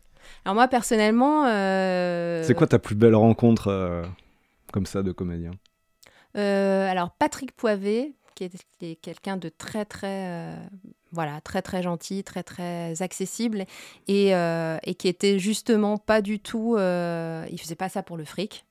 C'est-à-dire que par exemple, il nous avait fait euh, pour notre association de vidéastes hein, dont j'ai parlé tout à l'heure, il nous avait fait l'honneur et la gentillesse de nous faire une voix gratuitement et, et puis aussi Benoît Alman, la voix de Morgan Freeman, qui est un Ou du homme Père Noël. Et du Père Noël, oui, oui, euh, qui est un homme juste euh, d'une gentillesse et euh, qui, qui répond à toutes nos questions sans compter son temps. Et voilà, qui est- en fait, ce, ouais, ce sont vraiment des, des gens très, très sympas. Et, Céline Monsara aussi. hein. Non, c'est vraiment un bonheur de, de rencontrer ces, ces personnes-là qui sont hyper talentueuses. Là, tu peux leur, tout leur demander derrière un micro. Avec eux, une prise, toutes leurs prises sont extraordinaires. Et puis, euh, et puis ça prend euh, vraiment peu de temps hein, par rapport à des comédiens peut-être euh, moins chevronnés qui vont peut-être mettre 10 prises à, à être réellement dans, dans, dans le jeu qu'on souhaite pour un spot radio. C'est assez impressionnant. ouais. Mais contrairement à toi, toi tu parlais tout à l'heure, je trouvais ça intéressant, le, le fait que tu te sentes euh, utile, Ouais. hein, que tu transmettes l'information, etc. Moi je me suis lo- longtemps posé cette question par rapport à mon métier, à savoir faire de la publicité, ça sert à quoi? Ça, ça sert à un monde capitaliste, pas forcément euh, hyper euh, glorieux, mais j'ai trouvé Alors, un aspect positif. ah bah, tu vas nous le révéler. Voilà, que j'arrive à sortir de temps en temps en soirée. Comment briller en société Voilà, pour me justifier. Non, non, mais en fait, avant, franchement, j'étais pas forcément très fière de faire ce métier-là. J'étais contente parce que c'est super fun, hein, on fait plein de personnages différents, on écrit plein de choses différentes. Mais euh, j'avais du mal à, à être fière de, euh, voilà, de vendre trois paquets de lessive plutôt que deux et puis de trouver des arguments pour que ce soit euh, super pour le pour le- l'acheteur lambda. C'était pas toujours facile de vivre avec ça. Et en fait, j'ai trouvé une bonne raison, c'est que, bah, évidemment, au travers de ces publicités, si le magasin pour lequel je fais la publicité embauche du monde, ben, en fait, en faisant une bonne pub, ça permet peut-être de maintenir ses emplois, de maintenir euh, une activité, et donc finalement, ça participe un petit peu à la vie de ses employés. euh, je me Hmm. dis que finalement, ça maintient euh, Ah, peut-être c'est bien d'avoir réussi Voilà, à non, mais trouver ça. j'ai mis le Ça- temps, hein. Oui, j'ai oui. mis le temps à trouver ça, mais c'est un des aspects qui me, qui me rassure, en tout cas sur ce, sur ce D'accord, bah, c'est Mm, mm. c'est touchant. Et Claire, toi-même, tu as été jeune il y a bien longtemps et tu t'es Je formée. n'aime pas, je n'aime pas Non, le début de ta question. c'est Je juste suis que ton sujet m'amène à faire une transition Oui. parfaite Oh. vers comment t'es arrivé là. Ton parcours. En fait, euh, moi, je suis arrivée là un peu par hasard. Tu as vu de la lumière et tu es rentré C'est un peu ça. Non, non. Il se trouve que à une époque de, euh, de ma carrière, je- j'étais formatrice d'anglais, pour tout te dire. Et Qui n'a rien à voir. Ce qui n'a rien à voir. Et en fait, euh, bah, c'était bien, hein, Mais il faut avoir la vocation pour ce genre de métier. Euh, J'aimais beaucoup transmettre euh, mes connaissances parce que, bon, pour la petite parenthèse, ma maman est anglaise, donc ça aide pour euh, enseigner une langue étrangère. Oh my dear. My dear. Elle ce le qui fait me mieux permet que de- moi, vous pouvez le voir. ce qui me permet de faire des voix anglaises aussi à la radio. Mais en fait, je me suis rendu compte que j'étais pas très heureuse. C'est-à-dire que je gagnais mieux ma vie, mais vraiment. Qu'on m'a offert une promotion pour euh, éventuellement devenir directrice de centre. Et ça m'a foutu une frousse pas possible. Et j'ai décidé de démissionner. Goodbye. Goodbye. Et, euh, et en fait, je me suis retrouvée, bah, forcément, un peu comme tout le monde, au chômage, à chercher ce que j'allais faire ensuite. Et un jour, je vois cette annonce pour travailler en tant que rédacteur-concepteur voix euh, à la radio et je partage euh, à mon conjoint. Euh, je lui dis, bah, c'est exactement ce que j'aimerais faire si seulement, si seulement j'avais l'expérience ou même les études pour. Et Jean-Noël, mon conjoint, m'a répondu, mais vas-y, tente-le. J'ai dit, mais non, c'est n'importe quoi. Et puis j'ai sûrement rougi en même il- temps. Mais il a bien fait. jamais. Et puis après, bah, euh, je me suis dit, bah oui, après tout, je vais répondre. J'ai eu un entretien. J'ai un petit peu euh, amélioré la réalité de ce que La base. De, voilà. Euh, et c'est un petit peu grâce à Patrick Poivet, à vrai dire, que parce Ah que bah, en Tu vas nous raconter ça mais bah, parce que je te disais tout à l'heure qu'on avait rencontré Patrick Poivet euh, parce qu'on était fans tout simplement et il nous avait fait euh, une voix euh, sans rien demander en retour. Donc euh, chapeau bas. hein. Et, euh, et ben, j'ai pu apporter ça et montrer que voilà j'avais déjà travaillé dans le son alors que vraiment Mhm. c'était pas tout à fait le cas. Et, euh, et en fait, euh, bah, j'ai réussi l'entretien parce qu'on m'a fait confiance. Euh, et euh, du coup, j'ai obtenu le poste qui était un poste de remplacement à l'époque euh, de quelques mois, qui s'est transformé ensuite en CDI. Et pourquoi je te raconte tout ça? D'accord. Parce du- que je n'ai voilà, je n'ai absolument pas fait d'études de communication. J'ai fait des études de langue. Je n'ai jamais su ce que je voulais faire dans la vie. Je me suis toujours laissée un peu porter par la vague du moment. Mais du coup, Patrick Poivet rencontre déterminante. Et oui. Sans le savoir à l'époque, oui, finalement. Oui, oui, oui. Et tout est lié, oui, oui. Moi, je crois beaucoup euh, au destin, au, au signe de vie. Et je me dis que, voilà, tout a concouru vers ça. Et peut-être que le fait qu'on se soit rencontrés ensuite, Bah, ça nous amène à faire des aujourd'hui- podcasts. voilà, D'accord. peut-être que la suite est toute tracée, qui sait. Et toi? Alors, journalisme, c'est quand même très sérieux. Je suis sûre que tu as dû suivre des études très spécifiques. Tu as toujours voulu être journaliste? Euh, Ouais, assez tôt quand même. Quel âge? Pas au lycée en seconde. C'est Ouais, là où je me suis rendu compte que vraiment c'est ce qui m'intéressait. Et journaliste radio ou journaliste Et ben, journaliste? À l'époque, je savais pas trop trop. Mais quand j'y réfléchis, en fait, j'ai toujours été très attaché à la radio. Mais Ouais. c'est après, c'est la vie de famille. Il y avait toujours un fond de radio, mais Oui. de, de France Inter, de France Info, euh, pour ne pas les citer. Hmm. En fait, je m'attachais déjà un peu aux voix, alors que j'allais au Tu collège. hein. les, va- les Ouais, voix ouais, ouais, certaines voix, euh, certains noms qui, euh, après, bon, je n'ai pas rencontré ces personnes, Mm. mais où je me dis, je pense que ça a joué. Donc, pour la faire courte, j'ai fait mon bac. Ensuite, j'ai fait euh, une fac LEA, donc de langue, Eh ben moi aussi. comme toi, ouais. Voilà. Et je me suis dit, bah, les langues, ça te servira toujours dans le métier de journaliste. Ça pourrait être qu'un Oui, plus oui. pour des interviews, si jamais tu travailles à l'étranger ou autre. Donc conclusion, pour euh, travailler en radio, il faut faire un Doug et le A. Exactement. mais après, il faut apprendre un petit peu le métier quand même.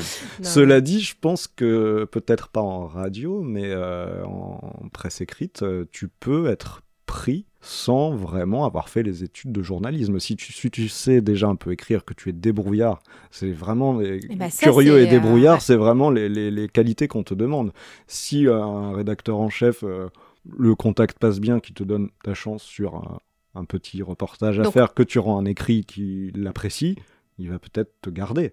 Donc même aujourd'hui, tu es en train de me dire qu'on peut Ouais. euh, devenir des- journaliste ouais. sans avoir forcément fait l'école de journalisme. En, ou- en presse écrite, en tout cas. D'accord. En radio, il y a quand même l'aspect technique. Oui, Je pense qu'on oui, est obligé d'apprendre comme en télé, où il y a quand même beaucoup de, de Mm. technique. Donc, de ce fait, après ma licence, j'ai fait une école de journalisme. Quand on fait des écoles, on a des stages non rémunérés. Ah, oui Et donc, euh, j'en avais fait un où j'ai, euh, bah, je- on me confiait Donc, pas en- mal de choses Ah ouais, en fait. parce que Ouais. bon, pour moi, le stagiaire, c'était celui Ouais, qui bah, faisait les photocopies. C'est et- ça, non, là-bas non tu faisais les reportages quand Ah, tu étais stagiaire. bien. Et donc tu faisais le reportage, tu faisais ensuite le montage, donc tu apprenais à sélectionner ce qui était intéressant dans tes interviews. Tu écrivais aussi les lancements, qui sont les petites phrases que le journaliste va dire pour euh, présenter le sujet avant de, de- mettre euh, la personne qu'il a interviewée. Donc je faisais tout ça. Donc c'était formateur Bah oui. et euh, ça m'a permis de rencontrer les gens un peu connus. Et le truc, c'est que ces interviews, comme c'était des, des- des stars, il y avait eu euh, y avait Pascal Obispo, il y avait eu Nicolas Hulot, enfin, des, des Ah trucs ouais. assez euh, Et intéressants. d'ailleurs, t'es- des fois, tu es intimidé par les invités que Ah tu... ouais. Par les... Là, à l'époque, oui. Euh, maintenant, je pourrais avoir un petit trac, mais beaucoup moins. Je pense que c'est aussi le- le- l'expérience. Oui, quoi. oui. Tu, tu sais à peu près ce que, ce que tu attends. La personne est en promo. Ça... Mm. Après, euh, si tu tombes sur quelqu'un qui est antipathique, par contre, je pense que oui, ça me remettrait un petit coup de trac. Hmm. Euh, mais là, là Ça bon, t'est arrivé? D'avoir des euh, Ouais. d'avoir à interviewer des gens qui, qui sont un Oui. peu porte de prison euh, oui, bah, parce qu'ils n'aiment pas ça, tout simplement. Donc, Oui. euh, mais bon, ça fait partie du métier. Puis je hein. pense que comme nous, il y a des bons jours et des mauvais jours. Oui, hein, aussi, bien ça, sûr, ouais, bien sûr. Mais bon, toujours est-il que voilà, Mm. ces interviews faites à Lille étaient passées sur l'antenne nationale à Paris. Mhm. Donc, la seule gratification que tu as quand tu fais le stage, c'est qu'on cite ton nom. Ils Bah disent oui. interview réalisée par. Hmm. Et donc, en fait, euh, bon, ça, les stages m'ont ensuite permis, quand j'ai postulé, et Ah je oui. pense que ça a joué. Ça a joué, bien Après, sûr. ils m'ont bien sûr fait faire un test au micro, présentation d'un journal. Ils ont vu Mm. ma voix, ils Mm. ont apprécié ou pas. Et... Oui, moi c'est pareil, voilà. hein, j'ai pas précisé, mais pendant l'en- l'entretien, euh, quand euh, je me suis présentée pour ce poste, euh, même si j'avais aucune expérience, on m'a fait faire des tests, hein, on m'a fait euh, écrire un spot radio, etc. J'avoue que j'ai toujours aimé écrire, donc euh, ça aide. Et effectivement, même quand tu dois être synthétique, bon, euh, ça aide quand même à trouver des idées et à faire des choses euh, sympathiques. Alors que moi, je me souviens au début, tu vois, je... dans mon écriture, j'étais très littéraire. Ah oui, Et comme j'étais sur un format jeune, où il fallait plutôt Ah oui. parler euh, cool, sympa, on pouvait dire salut dans Ah, les infos, dû- tu vois, des, ouais. des trucs, euh, ça va le faire, on pouvait le dire dans les infos, tu vois. Ah ouais. Alors moi, j'écrivais bah, plus littéraire, on va Ouais. dire. J'essayais de me... Tout ira bien. Voilà, Euh, je me faisais souvent retoquer, quoi, et j'ai mis du temps à, D'ailleurs, à casser un peu. retoquer, expression du 19e Eh oui. siècle. Il ne faut pas perdre la langue française. Non, vous voyez, bah, retoquer, on ne le dira jamais euh, dans un flash radio. Ouais. Ça, ça serait étrange, notamment sur un format jeune. Donc on me reprenait assez souvent et j'ai mis le temps vraiment Ouais. à un peu Alors c'est drôle parce que dans termes d'écriture, nous c'est pareil, on a des spots radio. Alors en fonction de, de l'annonceur qu'on va avoir, on va adapter notre langage. Il y a des choses qui sont implicites. Par exemple, en spot radio, on n'utilise pas de jurons, on n'utilise pas de gros mots, hein, de vulgarité, sauf que c'est juste implicite. Il n'y a pas de règle. On nous interdit pas pourtant, tu vois. Et ce qui est euh, fou, c'est que je me rappelle euh, d'une campagne radio faite par Free il y a peut-être un ou deux ans, quoi, où ils ont utilisé euh, le mot tu m'emmerdes. Ah ouais Ouais.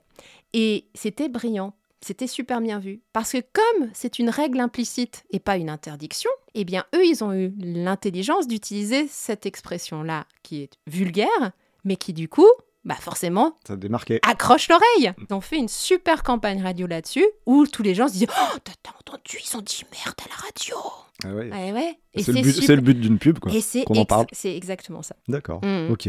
Alors moi aussi, hein, quand j'ai commencé, j'étais hyper littéraire et euh, c'est ce que je te disais tout à l'heure, le fait d'apprendre à synthétiser, c'est extraordinaire parce que le style empesé euh, français, euh, des fois, ça dessert ton message. Faut vraiment se dire euh, comment je raconterais cette information si Mhm. j'appelais quelqu'un au téléphone, comment je lui dirais? Donc en gros, qu'est-ce que tu dirais toi pour des jeunes qui voudraient se lancer dans ce métier-là? Est-ce que euh, est-ce qu'il faut absolument faire l'école de journaliste lambda ou est-ce Il faut au moins recevoir la technique, mais si tu t'accroches, en fait, je crois que c'est ça la, la principale, euh, le principal conseil, c'est de, de s'accrocher, de pas lâcher.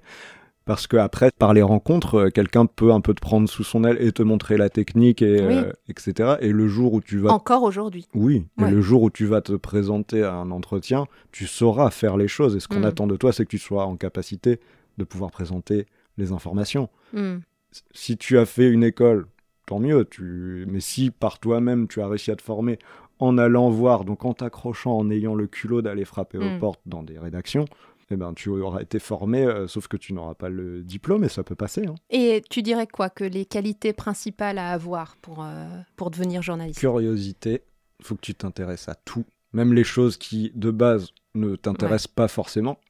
Et moi, ça m'avait fait ça sur la politique, où j'étais vraiment pas spécialiste du tout.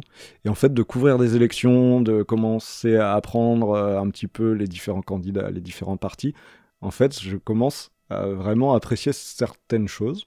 Euh, bah, je disais s'accrocher l'abnégation, quoi, parce que Mm. euh, faut pas croire que euh, tu vas tout de suite avoir un poste.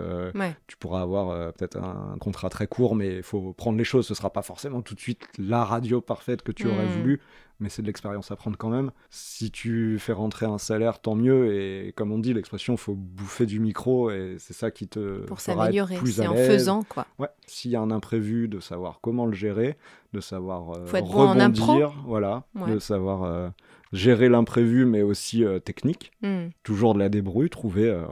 Mais Là, oui. l'autre fois, c'était ça. J'ai fait une interview euh, aux États-Unis avec décalage horaire, etc. Bon, bah, je me suis débrouillé avec euh, Messenger en, en envoyant mes questions par écrit. La personne m'a répondu en audio en faisant un enregistrement. De mon téléphone, je l'ai enregistré sur mon ordinateur pour faire le montage et ça m'a fait une super interview. euh, Ouais, il faut être Euh, ingénieux aussi, c'est ça. faut, faut, faut- faut- se faut- dire faut que voilà, pas de problème euh. que des solutions, mais il faut Mm. la trouver. quoi. Et est-ce qu'il y a quelque chose qui est un peu rédhibitoire? Un trait de caractère qui est Ah. absolument. euh, qui va à l'encontre de ce métier-là? En fait, Pas- si je dis t'es trop timide, mais ça marche pas parce que moi de base je l'étais, c'est juste Mm. j'ai mis ma nature de côté par rapport au métier.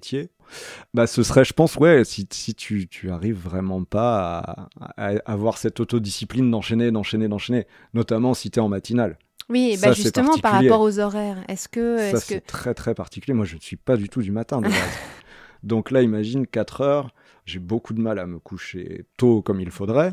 Et j'ai le sommeil qui est très haché, donc c'est toujours des nuits qui sont compliquées. Donc c'est quand même, euh, voilà, quand tu t'engages dans cette carrière, surtout en matinale, euh, en radio, faut quand même comprendre que euh, on, on met de côté un peu sa vie sociale. hein. Ah oui, totalement, ouais. ouais, ouais. Tu sors pas le soir euh, ou Tu sors rarement. pas, tu fais attention. euh, le, le Il y a une sommeil, hygiène de vie à avoir. quoi. ouais, et le sommeil devient tellement important qu'il peut devenir euh, quelque chose sur lequel tu vas te focaliser. Ah oui. Mais quitte à ce que ça devienne euh, presque le, le simple moteur et que tu te mettes une pression par rapport au sommeil, Mais ce oui. qui est complètement contre-productif. Mais c'est un point à prendre réellement en ouais. compte quand tu veux t'engager Ouais, ouais. dans cette carrière-là, en tout cas en radio, quoi. Mm. Je sais qu'il y a un moment, j'étais tellement fatigué que je me disais, il faut que je me couche tôt, il faut que je me couche tôt. Et en fait, ça me crée une pression. Et qui t'arrivais pas à je ne dormais t'endormir. pas, voilà. Je restais les yeux ouverts et, et après, je m'écroulais, puis je me réveillais deux heures après. euh. On le voit d'ailleurs, il y a beaucoup de matinaliers qui prennent du poids.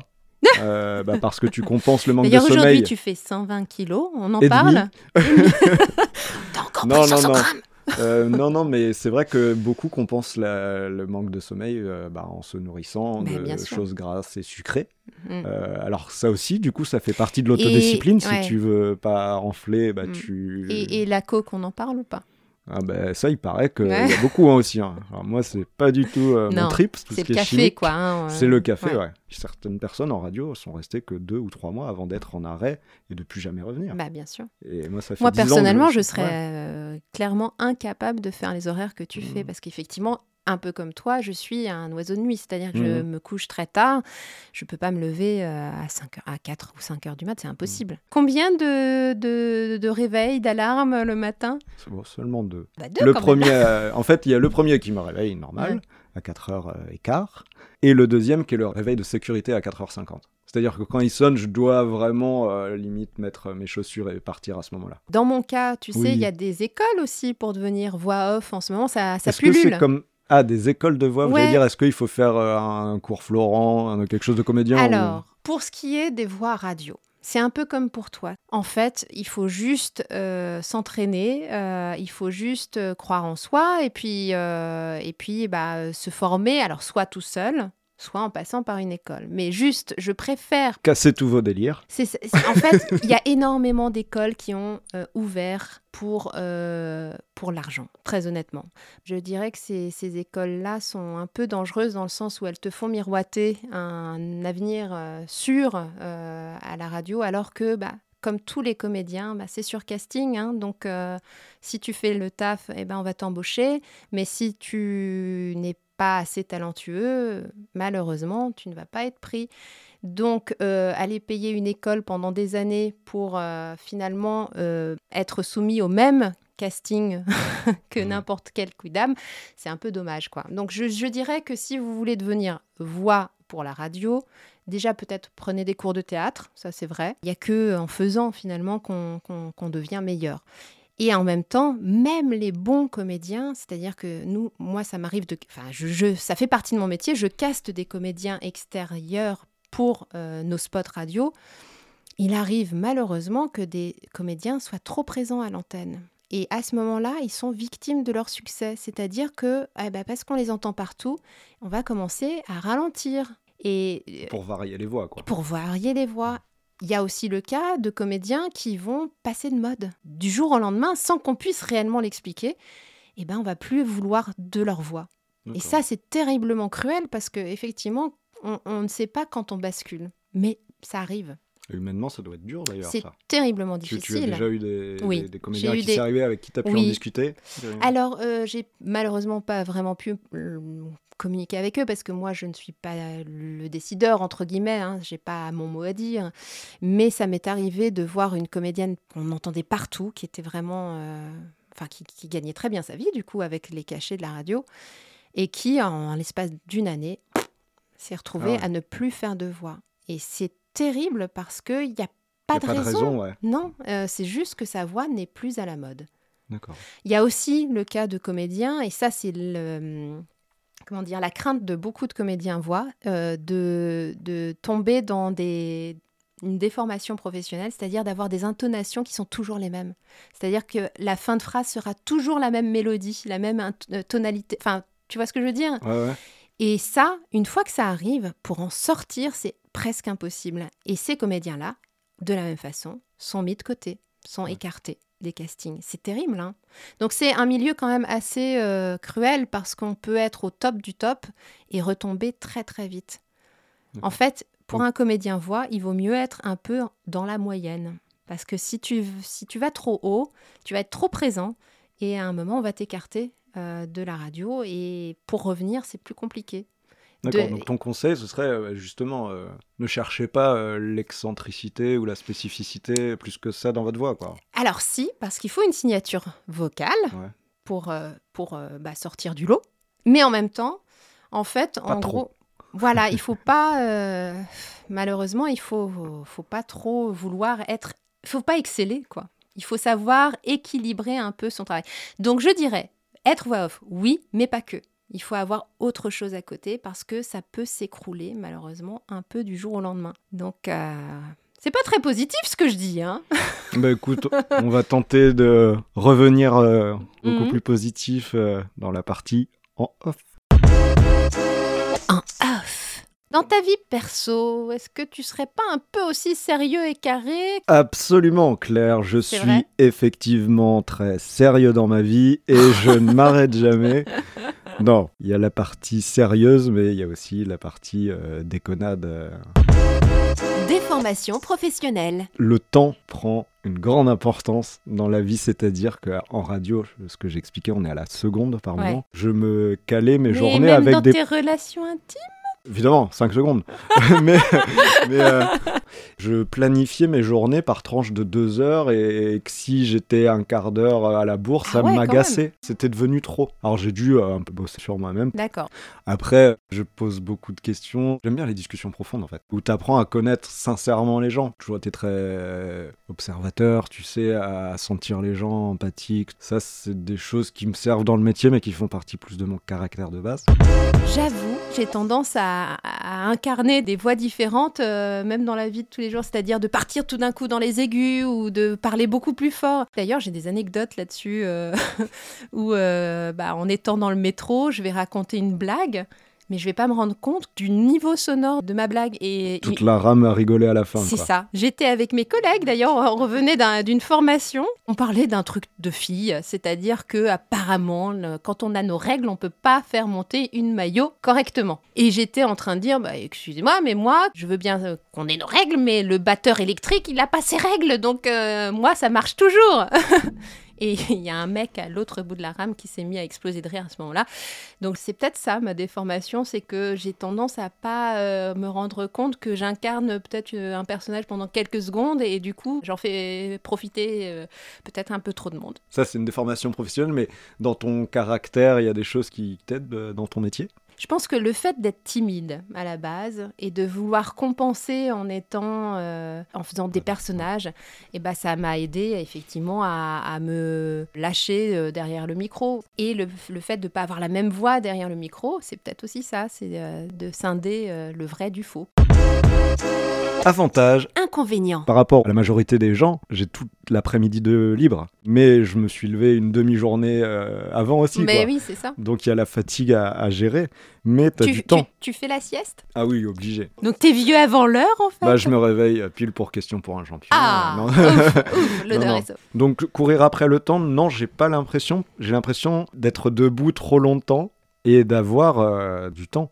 Le problème, c'est que la fatigue accumulée fait que j'ai pas forcément assez d'énergie pour faire les choses que j'aimerais faire. Ouais. Donc il y a un petit peu euh, cette dualité entre euh, bah, j'aimerais faire, je veux faire ça, mais euh, ouais, faut que je reconnaisse que physiquement, euh, si je me mets à le faire, et je le fais souvent, mais tu franchis cette limite qui va après, va jouer contre toi. Ton temps est quand même très régimenté parce que donc euh, à partir du moment où tu as une heure où tu dois te coucher obligé, oui. qui n'est pas ton heure naturelle, Mais déjà, qui- ça te... Et comment tu fais pour, euh, pour les amis, pour la famille? Tu les cases où? Sur le week-end. Après, quand il y a des moments, tu as besoin de te détendre, de, Bah, de sortir de l'actualité qui est assez stressante quand même. Il faut aussi s'autoriser à sortir un petit peu du cadre que tu t'imposes, parce que sinon, justement, tu vas être trop rigide. Je fais un- entre guillemets Une un petit effort, une petite entorse pour euh, me faire du bien, me détendre, euh, rigoler un peu. Oui, puis, Et bah, puis- il puis faut voilà. rester équilibré, sinon c'est Ouais. sinon toute pas ta facile. vie tourne autour de ton boulot, ce qui Ouais. est quand même pas le but. Tu es obligé, entre guillemets, de lui donner une part euh, peut-être Importante. plus importante que Mm. j'aimerais. Ce rythme Alors prend tellement euh, d'énergie. est-ce que tu as trouvé une stratégie justement pour dégager du temps des fois? En fait, quand ça commence à être vraiment dur, il faut que je le reconnaisse, ce qui est pas évident parce que tu peux te dire que c'est un aveu de faiblesse, que tu es fatigué. Oui, Faut pas compter tes heures où tu vas dormir, ni à quel moment de la journée. Ça, euh, ça fait que depuis un an que, tu j'arrive à... t'autorises à faire ça. Et encore, hein, j'ai Ouais. du mal à, à me dire que bah, au final c'est bien. Donc en fait, pour toi, peut-être que euh, ce qui te permet de tenir et, et de t'offrir quelques entorses, c'est de t'autoriser à te reposer pour rester en bonne santé, quoi. Ouais, ouais. Savoir s'arrêter quand on est euh, quelqu'un qui a besoin d'être méga actif. Ouais. On n'a plus 20 ans, ma petite dame. Mais tiens, tiens, tiens, tiens. Bon, et pour toi alors, dis-moi. Moi, j'ai cette chance. euh, alors, j'ai j'ai des enfants. et euh, pour la naissance de ma seconde fille, j'ai décidé de me mettre à 50%. J'avais des horaires classiques. 9h, 18h. Donc tu rentres vers 18h30, 19h hein, quand tu as ce genre d'horaire. À partir du moment où j'ai eu des enfants, j'ai voulu m'occuper euh, d'eux et de leurs premières années parce que ça passe très vite. Et euh, du coup, j'ai opté pour ça, prioriser un peu la famille. Ces 50% m'ont permis aussi de prendre du temps pour moi, de prendre du temps pour des projets personnels que j'avais mis de côté parce que euh, bah, quand on a le nez dans le guidon avec le travail, quand tu rentres à 19h, t'as pas forcément envie de te remettre à faire du sport ou à faire euh, de l'écrire, enfin à écrire quelque chose ou à te lancer dans un projet euh, de vidéo ou, ou autre. La première stratégie finalement, ça a été de réduire mon temps de travail parce que j'aime mon métier. Mais je veux pas que ce soit toute ma vie. C'est aussi que bah, ça permet euh, de développer d'autres Ouais, projets à te côté. dire où tu développeras autre chose qui te ça. nourrira euh, aussi. Notamment un podcast peut-être. Grandissez vrai. vite les filles. Là, euh, le fait de faire ce podcast, moi, c'est possible aussi pour ça. C'est que voilà, je suis à 50%, j'ai j'ai de quoi euh, m'autoriser ce genre de projet personnel. C'est pareil, moi, le, le- le podcast, c'est quelque chose là qui me nourrit en fait. Mais Donc ça. ça, m'enrichit et ça, moi, j'ai besoin. Et oui. Tous les gens que j'ai eu en enseignant me disent Toi, t'es quelqu'un qui a une soif d'apprendre euh, Oui. en permanence. Et là, ça en fait partie du coup, donc c'est Et c'est- c'est un vraiment point génial. Mm. qu'on a en commun, c'est-à-dire qu'on est euh, très curieux et très, euh, on a besoin de- d'apprendre des choses. Et ça, c'est un- peut-être un des conseils aussi qui est à retenir, c'est que il faut aussi savoir s'octroyer du temps et des fois de faire des activités qui t'enrichissent d'un point de vue euh, émotionnel ou euh, sur le plan de- des connaissances. Et bah, ça te fait du bien et ça fait que peut-être tu es plus équilibré aussi dans ta vie de tous les jours. Tu peux être un meilleur journaliste parce que tu t'es octroyé euh, ce temps-là. Et moi, je peux être une meilleure comédienne parce que je, je me serais autorisée à faire un- une formation euh, quelconque. Enfin voilà, c'est c'est difficile de trouver euh, du temps dans notre société. hein. L'image que tu renvoies. Et donc, toi, Claire, à ton avis, comment tu penses que euh, tes collègues euh, te perçoivent? J'avoue que je, raconte facilement euh, ce que je vis à la maison. Et des fois, ça fait beaucoup rire mes collègues quand je parle un peu crûment de, ce qu'on peut vivre en tant que maman ou en tant que conjointe. Et donc, ils peuvent penser que je suis assez extravertie. Les collègues d'autres services, comme toi, j'ai beaucoup de mal à venir dire bonjour. ça peut passer pour de l'impolitesse, mais en fait, c'est pas du tout ça. C'est parce que, en fait, je suis une vraie timide. Autre chose euh, auquel euh, j'ai pensé là, c'est que euh, mes collègues euh, directs, hein, ceux de mon équipe, je pense qu'ils me voient aussi comme quelqu'un qui a des lubies. C'est-à-dire? Et ben, c'est vrai que comme tu disais tout à l'heure, on est tous les deux assez curieux et moi j'aime bien tester des nouvelles choses. Je vois où tu veux en venir. Et je pense qu'ils croient que, que voilà que je suis du genre à, à tenter des trucs, mais que ça va me passer, tu vois. Sauf que ça ne passe ça pas. passe pas. Zéro déchet, par exemple, Le zéro déchet, par exemple. Le no poo. Est-ce que je t'ai parlé de l'expérience no poo, no shampoo? Non? Eh ben le fait C'est de. pour ça ces cheveux un peu gras Non, aujourd'hui ils sont propres, arrête. Mais oui, j'ai tenté le, le no shampoo, ça a été. euh, Non, ça, ça n'a pas réussi, ça m'énerve en fait. Quand j'essaye quelque chose et que je n'y arrive pas, ça, ça, ça m'agace euh, au point que je me remets ce défi-là sous le coude, tu vois, à refaire plus tard. Oui, Jusqu'à parce ce que, que. tu réussisses. Mais oui, il y a D'accord. des filles qui ne se lavent les cheveux qu'une fois tous les quatre mois. Je veux y arriver. Et il y a un écosystème qui se développe, du coup. c'est- que- que- que- Les petites bêtes qui mangent le sébum dans Mais tes cheveux. ouais. Non, mais c'est intéressant en fait. On se rend compte que euh, à force de laver ses cheveux tous les jours comme je le faisais auparavant, eh ben ça décape ton scalp et du coup c'est pour ça que en compensation de ça, ton corps produit beaucoup plus de sébum, d'où les cheveux gras et donc c'est un cercle vicieux. Et donc pour remplacer ça, tu vas au contraire euh, enclencher un cercle vertueux en essayant d'espacer tes shampoings et en utilisant une méthode naturelle pour laver tes cheveux. Et merci pour ce conseil beauté, Claire. Hein C'était la minute beauté. Voilà. Alors, ces collègues, ils connaissent tes lubies, tes expériences, Mhm. tu rigoles. Mais est-ce qu'il y a un côté moins connu que tu aimerais qu'ils connaissent? C'est un peu compliqué comme question, ça. Hmm, Qui est-ce qui a écrit ces questions vraiment hein Bah, c'est toi. Ouais, d'accord. En devenant maman, euh, on me perçoit comme quelqu'un de, tu vois, de, Rangé. de rangé, de. Alors que oui, j'ai gardé mon âme d'enfance, quoi. J'aime bien l'idée euh, de faire des choses complètement farfelues. euh. C'est vrai que ça, moi, je l'ai senti de toi la, la, la fois où on a commencé à plus discuter. Tu vois, cette Ah, fameuse ah, fois. bah oui, comment tu me percevais avant qu'on se connaisse vraiment Tiens, ça c'est Bon, je intéressant. te percevais pas. euh. Oui. je te Je disais dire, pas quand- bonjour, c'est ça? si, si, bah si, justement, si tu, euh, Ouais. on en restait au, Oui. au bonjour, ça Ouais, n'allait pas vrai. plus loin. Et euh, je sais que cette première fois, on a, on a tous discuté avec les, les gens de ton service. Bah, j'ai senti que tu avais cette étincelle, euh, pas dans le sens immature, dans le sens, euh, ouais, elle peut encore s'emballer sur des, Oui. sur des trucs. Et, ça, et ça, moi, c'est une qualité que j'adore chez Ah. les gens, chez les amis, c'est des choses Ouh, qui je me te font donnerai un petit billet à la qui fin. me font. c'est pareil, il y a, y a l'aspect qu'on veut bien laisser entrevoir euh, à tout le monde en général, est un peu le cercle plus restreint de, de Mm. collègues. Sur le matin, on a besoin parfois, avec euh, un collègue de, de matinale, de rigoler. de- Mm. des fois, ça ne vole pas très haut, mais Ouais. juste euh, voilà, pour se détendre par rapport à, à l'actualité qui passe. Comme un rigolo, quoi. alors, non, pas, pas Ah. un rigolo, mais que je sais aussi me détendre, mais qu'à côté, je, peux, je suis très sérieux, très carré, très Mm. observateur. Moi, quand je t'ai connu, comment je te percevais? Vas-y, raconte-moi. C'est vrai que euh, tu fais très sérieux, très propre sur toi, tu sais Du coup, bon élève. le, je veux dire, le euh, gendre idéal. ça c'est ça. m'étonne pas, c'est un moyen de protection. Euh. Et justement, tu vois, dans l'aspect moins connu, Ouais. c'est ce que je garde à l'intérieur de moi. Et Ouais. c'est-à-dire qu'à l'intérieur, ça peut bouillonner, ça peut aller euh, de très très très très fort, euh, très très très joyeux, à des fois très très très très très en colère, Ouais. mais à une vitesse qui est difficile d'imaginer Ah, oui. pour les gens. Tu sais que c'est trop, donc tu le contiens. Je sais pas si c'est visible ou pas. J'essaye de pas le montrer parce que sinon c'est enfin, c'est Mm. assez, personnel quoi. Euh, Je sais que dans- en dehors de l'aspect travail, mes proches, euh, etc. Ou, ou quand Bah, justement, euh, comment te voient tes proches? Est-ce qu'ils te voient vraiment comme celui que tu décris là Est-ce que Ouais, je pense que. T'es- t'es pas aussi, euh, comment dire, euh, le, le- le bon fils, euh, le... T'étais pas... Bah si, je suis quelqu'un qui a la valeur du respect, de la fidélité, etc. Ouais. Parce que j'aime bien aider, parce que j'aime bien trouver des solutions euh, et des fois peut-être avoir le recul pour quelqu'un qu'on a du mal à avoir avec nous-mêmes. Donc je sais l'avoir pour les autres, mais pour moi-même, très compliqué. Ouais. Et, mais oui, mais, on est mais toujours- comme tout le monde, hein, Ouais, Quand je suis l'ami de quelqu'un, j'ai tendance euh, à vouloir euh, être présente et à toujours vouloir être là et à... mais Claire, tu m'étouffes. Euh, J'espère que non Non, mais euh, je sais que j'ai aussi calmé un peu ça. Parce que parce qu'effectivement, je, je me suis rendu compte que c'était souvent à sens unique et pas forcément, tu vois, c'est pas toujours je vois facile totalement, à, à- à vivre. Hein. Euh, mais pour moi, l'amitié, c'est quelque chose de- d'excessivement important. Et euh, il me semble que quand on est amis, on doit être là quand l'autre a besoin de, nous. Et puis, euh, on, on doit pouvoir compter sur la personne. euh. Après, il y a des gens qui sont juste pas capables.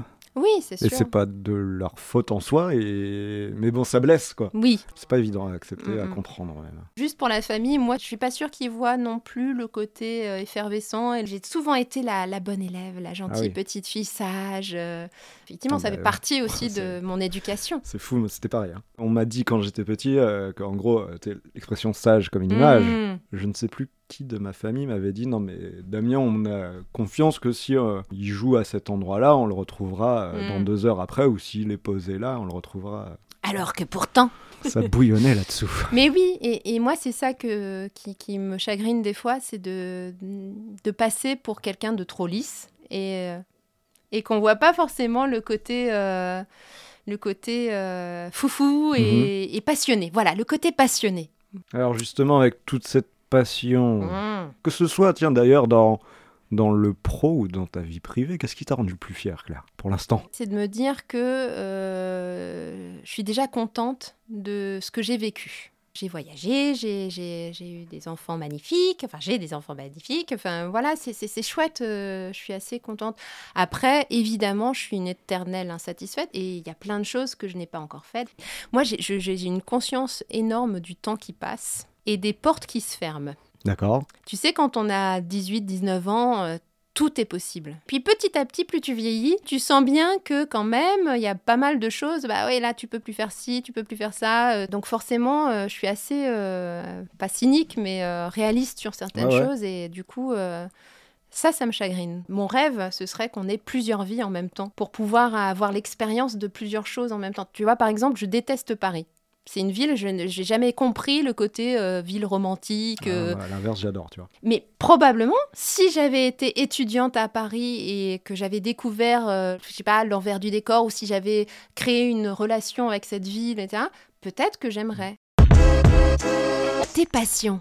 En fait, bah, il y a plein de trucs, mais s'il faut en sélectionner Mhm. Que un, hein, pour ma part, c'est quelque chose qui là me manque énormément. C'est Ah. le voyager, de Ah oui, connaître oui. euh, d'autres cultures. C'est Mm. de et là, on peut découvrir des choses plus proches de chez nous, c'est-à-dire à 10 km. mais euh, c'est pas pareil Mm. de, de- de se retrouver euh, à un endroit où tu comprends aucun mot, où tu te sens un peu perdu. C'est une sensation étrange. Hmm. Et, et cette sensation, elle s'atténue au fur et à mesure que tu restes dans cette zone et, et tu vas prendre du plaisir après. Et c'est, des sensations folles. C'est, c'est rencontrer les cultures, se dire que ces gens, ils sont des humains comme toi, mais euh, pensent différemment, parlent différemment. Ça t'enrichit de ouf, quoi. Mais ça veut dire que, euh, donc, en temps normal et pas en temps de pandémie, comme maintenant, Ah, j'ai un bilan carbone dégueu. hein. c'est ça, tu, tu profites de, de ton temps libre, Maximum, les vacances, ouais. tout ça, pour voyager. Un Bah, ça a été, botte, ouais, ça a été du voyage et puis aussi, Mm. bah, dans mes relations que j'ai pu avoir. J'étais amené Mais- à pas mal voyager dernièrement. Oui, mais ne serait-ce pas une déformation professionnelle du journaliste qui cherche à connaître, à mieux comprendre l'environnement euh, autour de lui, les gens autour hein? C'est pas un peu ça? Je n'avais pas pensé, mais euh, c'est la curiosité en Oui, même temps. c'est hein, un trait de Mm. caractère. On, on m'a dit une fois euh, que euh, on se tournait vers certains métiers à cause de notre caractère aussi. La curiosité, la découverte, euh, ouais. C'est ça, puis la transmission après. Alors je sais raconte pas que- mes vacances à toute la terre, hein, Ouais. mais Mais tu sais qu'un métier qui doit être extraordinaire, c'est euh, justement, euh, tu sais, les, les gens qui voyagent dans tous les hôtels et qui les, qui les, qui les notent. influenceur. Ouais, Non, influenceur. Non, surtout Mais pas. non, euh, Ouais, ça euh, existe, ça, oui, c'est oui, des métiers de rêve. les guides euh, de- Les dans les guides touristiques, là. ouais, les- ouais, ouais. Euh, critique euh, gastronomique, j'aimerais bien. hein. Euh, Je suis tellement gourmande que bon. Tu mettrais euh, euh, 10 sur 10 à tous les restos non, Très bien non, mangé eh, non.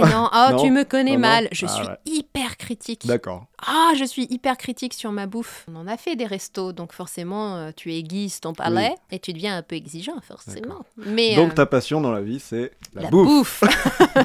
c'est vrai que j'aime beaucoup la bouffe. J'aime. euh, Malheureusement, j'ai tendance à faire de la cuisine expérimentale, ce qui fait que c'est souvent moins bon que bon. Non, mais c'est bon des fois aussi. Faudra qu'on vous raconte un épisode de podcast, le tiramisu vert. C'est vrai. T'as eu l'honneur de manger du tiramisu. non, mais voilà, c'est le genre d'expérience que je peux produire euh, des tiramisu verts. Mais c'était bon. C'était pas mauvais. Ton parcours À 25 ans, ta priorité, c'était quoi, Damien? Bah, en début de carrière, t'es en bas de la montagne, donc t'as envie d'y monter. Tu Mm. crois que tu peux y monter aussi. Tu crois qu'il va y avoir de l'évolution. donc, t'as plein de projets pro. Donc, la priorité, euh, je commençais dans une petite ville, c'était euh, bah, d'aller dans une grande ville, d'avoir des responsabilités peut-être un peu en esprit, euh, t'es rédacteur en Mm. chef avec une équipe que tu gères. Et là, tu arrives Tout feu, tout flamme. dix ans plus tard, pareil.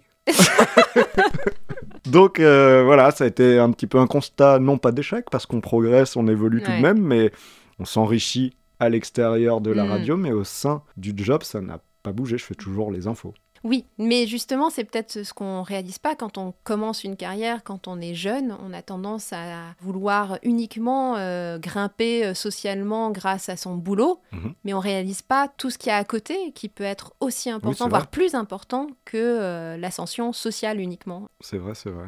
Et toi, quand donc il y a, il y a beaucoup d'années, quand tu avais 25 ans, C'est désagréable, j'en ai 26. non, tu, te, tu te rappelles? Oh, mais vraiment, il va sortir. hein. Non, euh, à 25 ans, euh, eh ben, je commençais tout juste ce boulot en fait. Mais euh, bah, un peu comme toi, hein, c'est-à-dire que euh, je me disais, ouais, ça va durer 3-4 ans, puis Bah, après. On va lever les Ouais, montagnes. après je vais faire autre chose de plus. Enfin, tu vois, je. Non, je soupçonnais pas que je ferais des voix, ceci dit. J'avais pas conscience qu'il y allait avoir cette euh, passion qui allait euh, naître. Donc, euh, non, c'est chouette. à 25 ans, la priorité, c'était, j'allais dire, devenir connue. C'est bizarre, hein Pourtant, je suis pas ambitieuse, hein. Eh, Mais c'est c'est ça ce sort qui tout sort, eh C'est- oui. c'est c'est ce qui sort. Donc, Donc, connu, reconnu, quoi. Il y avait cet aspect-là, oui, tout à l'heure tu en parlais. reconnu. Ouais. En fait, artistiquement reconnu. Aujourd'hui, Aujourd'hui, je n'ai toujours pas de reconnaissance, mais je suis assez contente. euh, oui, euh, par rapport à la voix, je ne réalisais pas que ouais, je suis assez contente de cette évolution-là, d'avoir rencontré un métier que je ne soupçonnais pas et d'être heureuse dans ce métier et d'être reconnue pour le coup, euh, dans, en- au moins en termes de voix. si on se projette un petit peu, Oui. Où tu te vois dans 10 ans? Mariée, je fais pas du mariage une Mm. obligation en fait. Mais famille. Famille, j'aimerais bien, Ouais. j'aimerais beaucoup. Euh, Là où tu te vois dans 10 ans, c'est plus quelque chose de dans ta vie perso que dans ta vie privée. C'est Ouais. ça a pris. Non mais c'est intéressant de voir que quand on est jeune, ce qui compte le plus, c'est la carrière. Et quand on est moins jeune, Moi, je l'aurais pas dit comme ça. mais- non mais on se rend compte que finalement, ce qui compte réellement, ce qui reste à la fin de la journée, c'est euh, nos relations. C'est- quoi. ouais, C'est- exactement. C'est- qu'est-ce qu'on construit, euh, Mm. puis qu'est-ce qu'on va laisser aussi finalement. Mhm. On parlait de laisser une trace, mais finalement, si cette trace, ce n'était pas la descendance. C'est possible.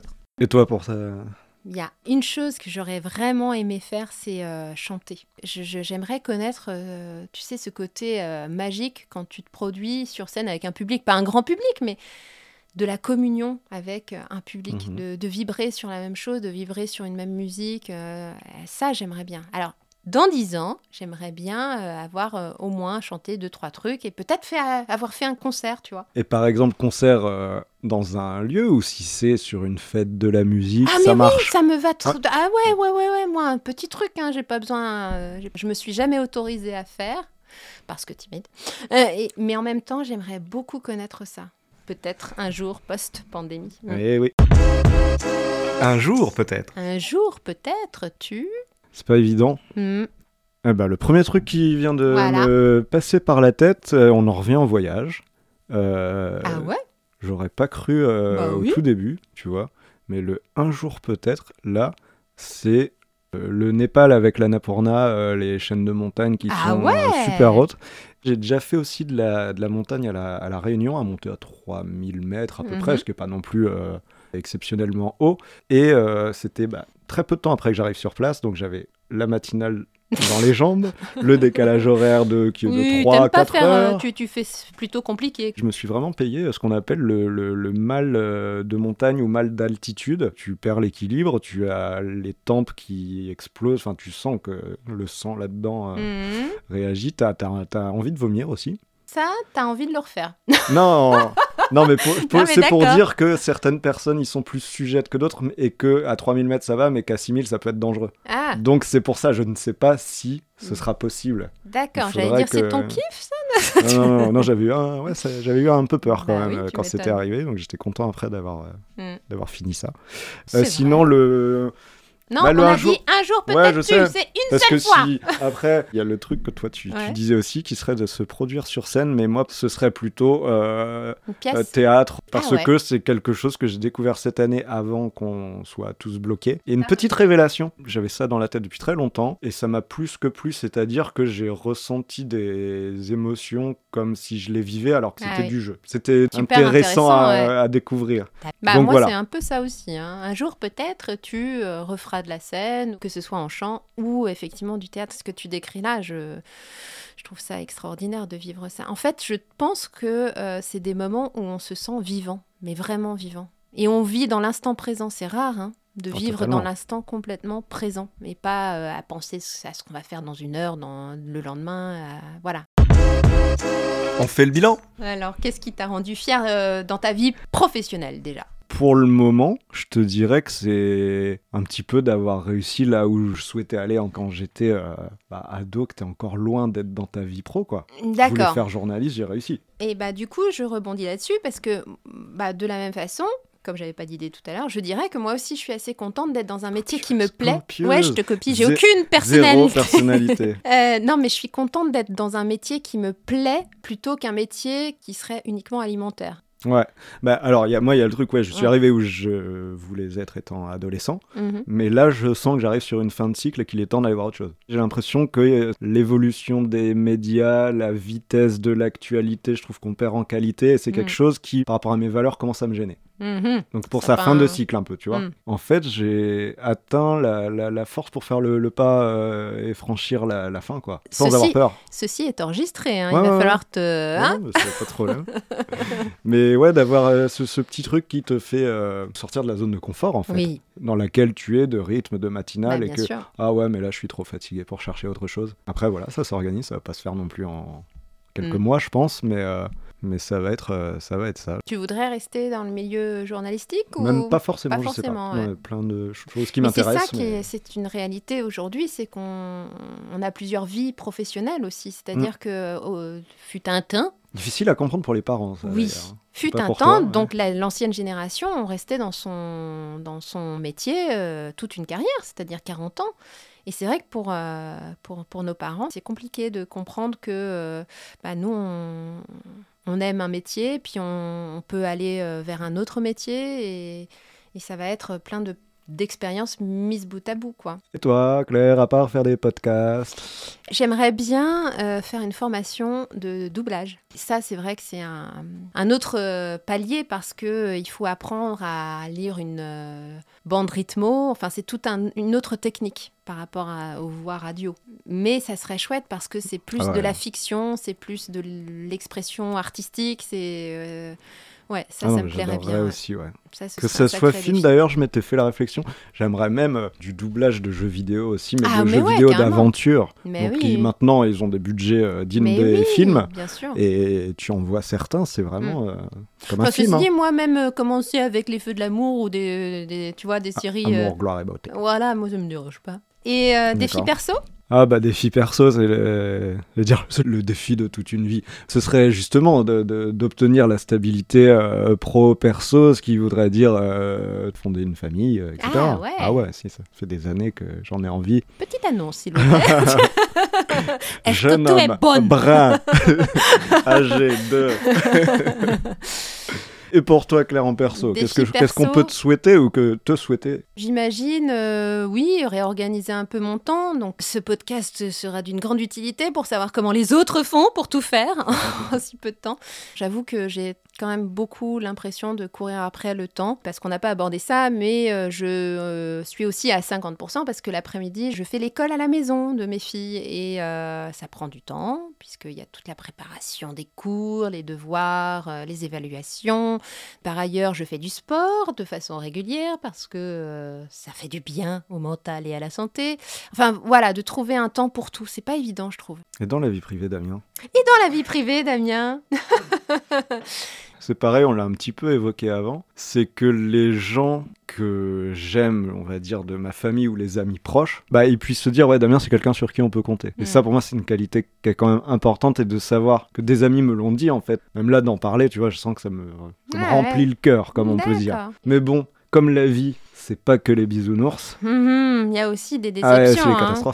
peut-être des regrets dans la Ouais. vie. Bah, bien sûr. Moi, mon regret, ce serait quoi? J'aurais aimé pouvoir produire quelque chose d'artistique qui soit reconnu. Mais ça, pourquoi c'est un regret? Parce que t'es es loin d'avoir fini ta vie. Enfin, je veux dire, tu peux écrire un livre peut-être quand Parce tu seras comme un, je- un tout petit peu ouais, plus vieille je à la sais, retraite. mais quoi, non, mais vois. bien sûr, euh, mais ça c'est mon problème. Je renonce euh, rapidement euh, à ce genre de choses et c'est c'est une erreur. hein, euh, mais effectivement, je, je suis peut-être réaliste, quoi. C'est je, je vois bien que j'avance en âge et que euh, je n'ai pas euh, accompli certaines choses que j'aurais aimé accomplir. Donc, et je pense que c'est terrible, mais la reconnaissance.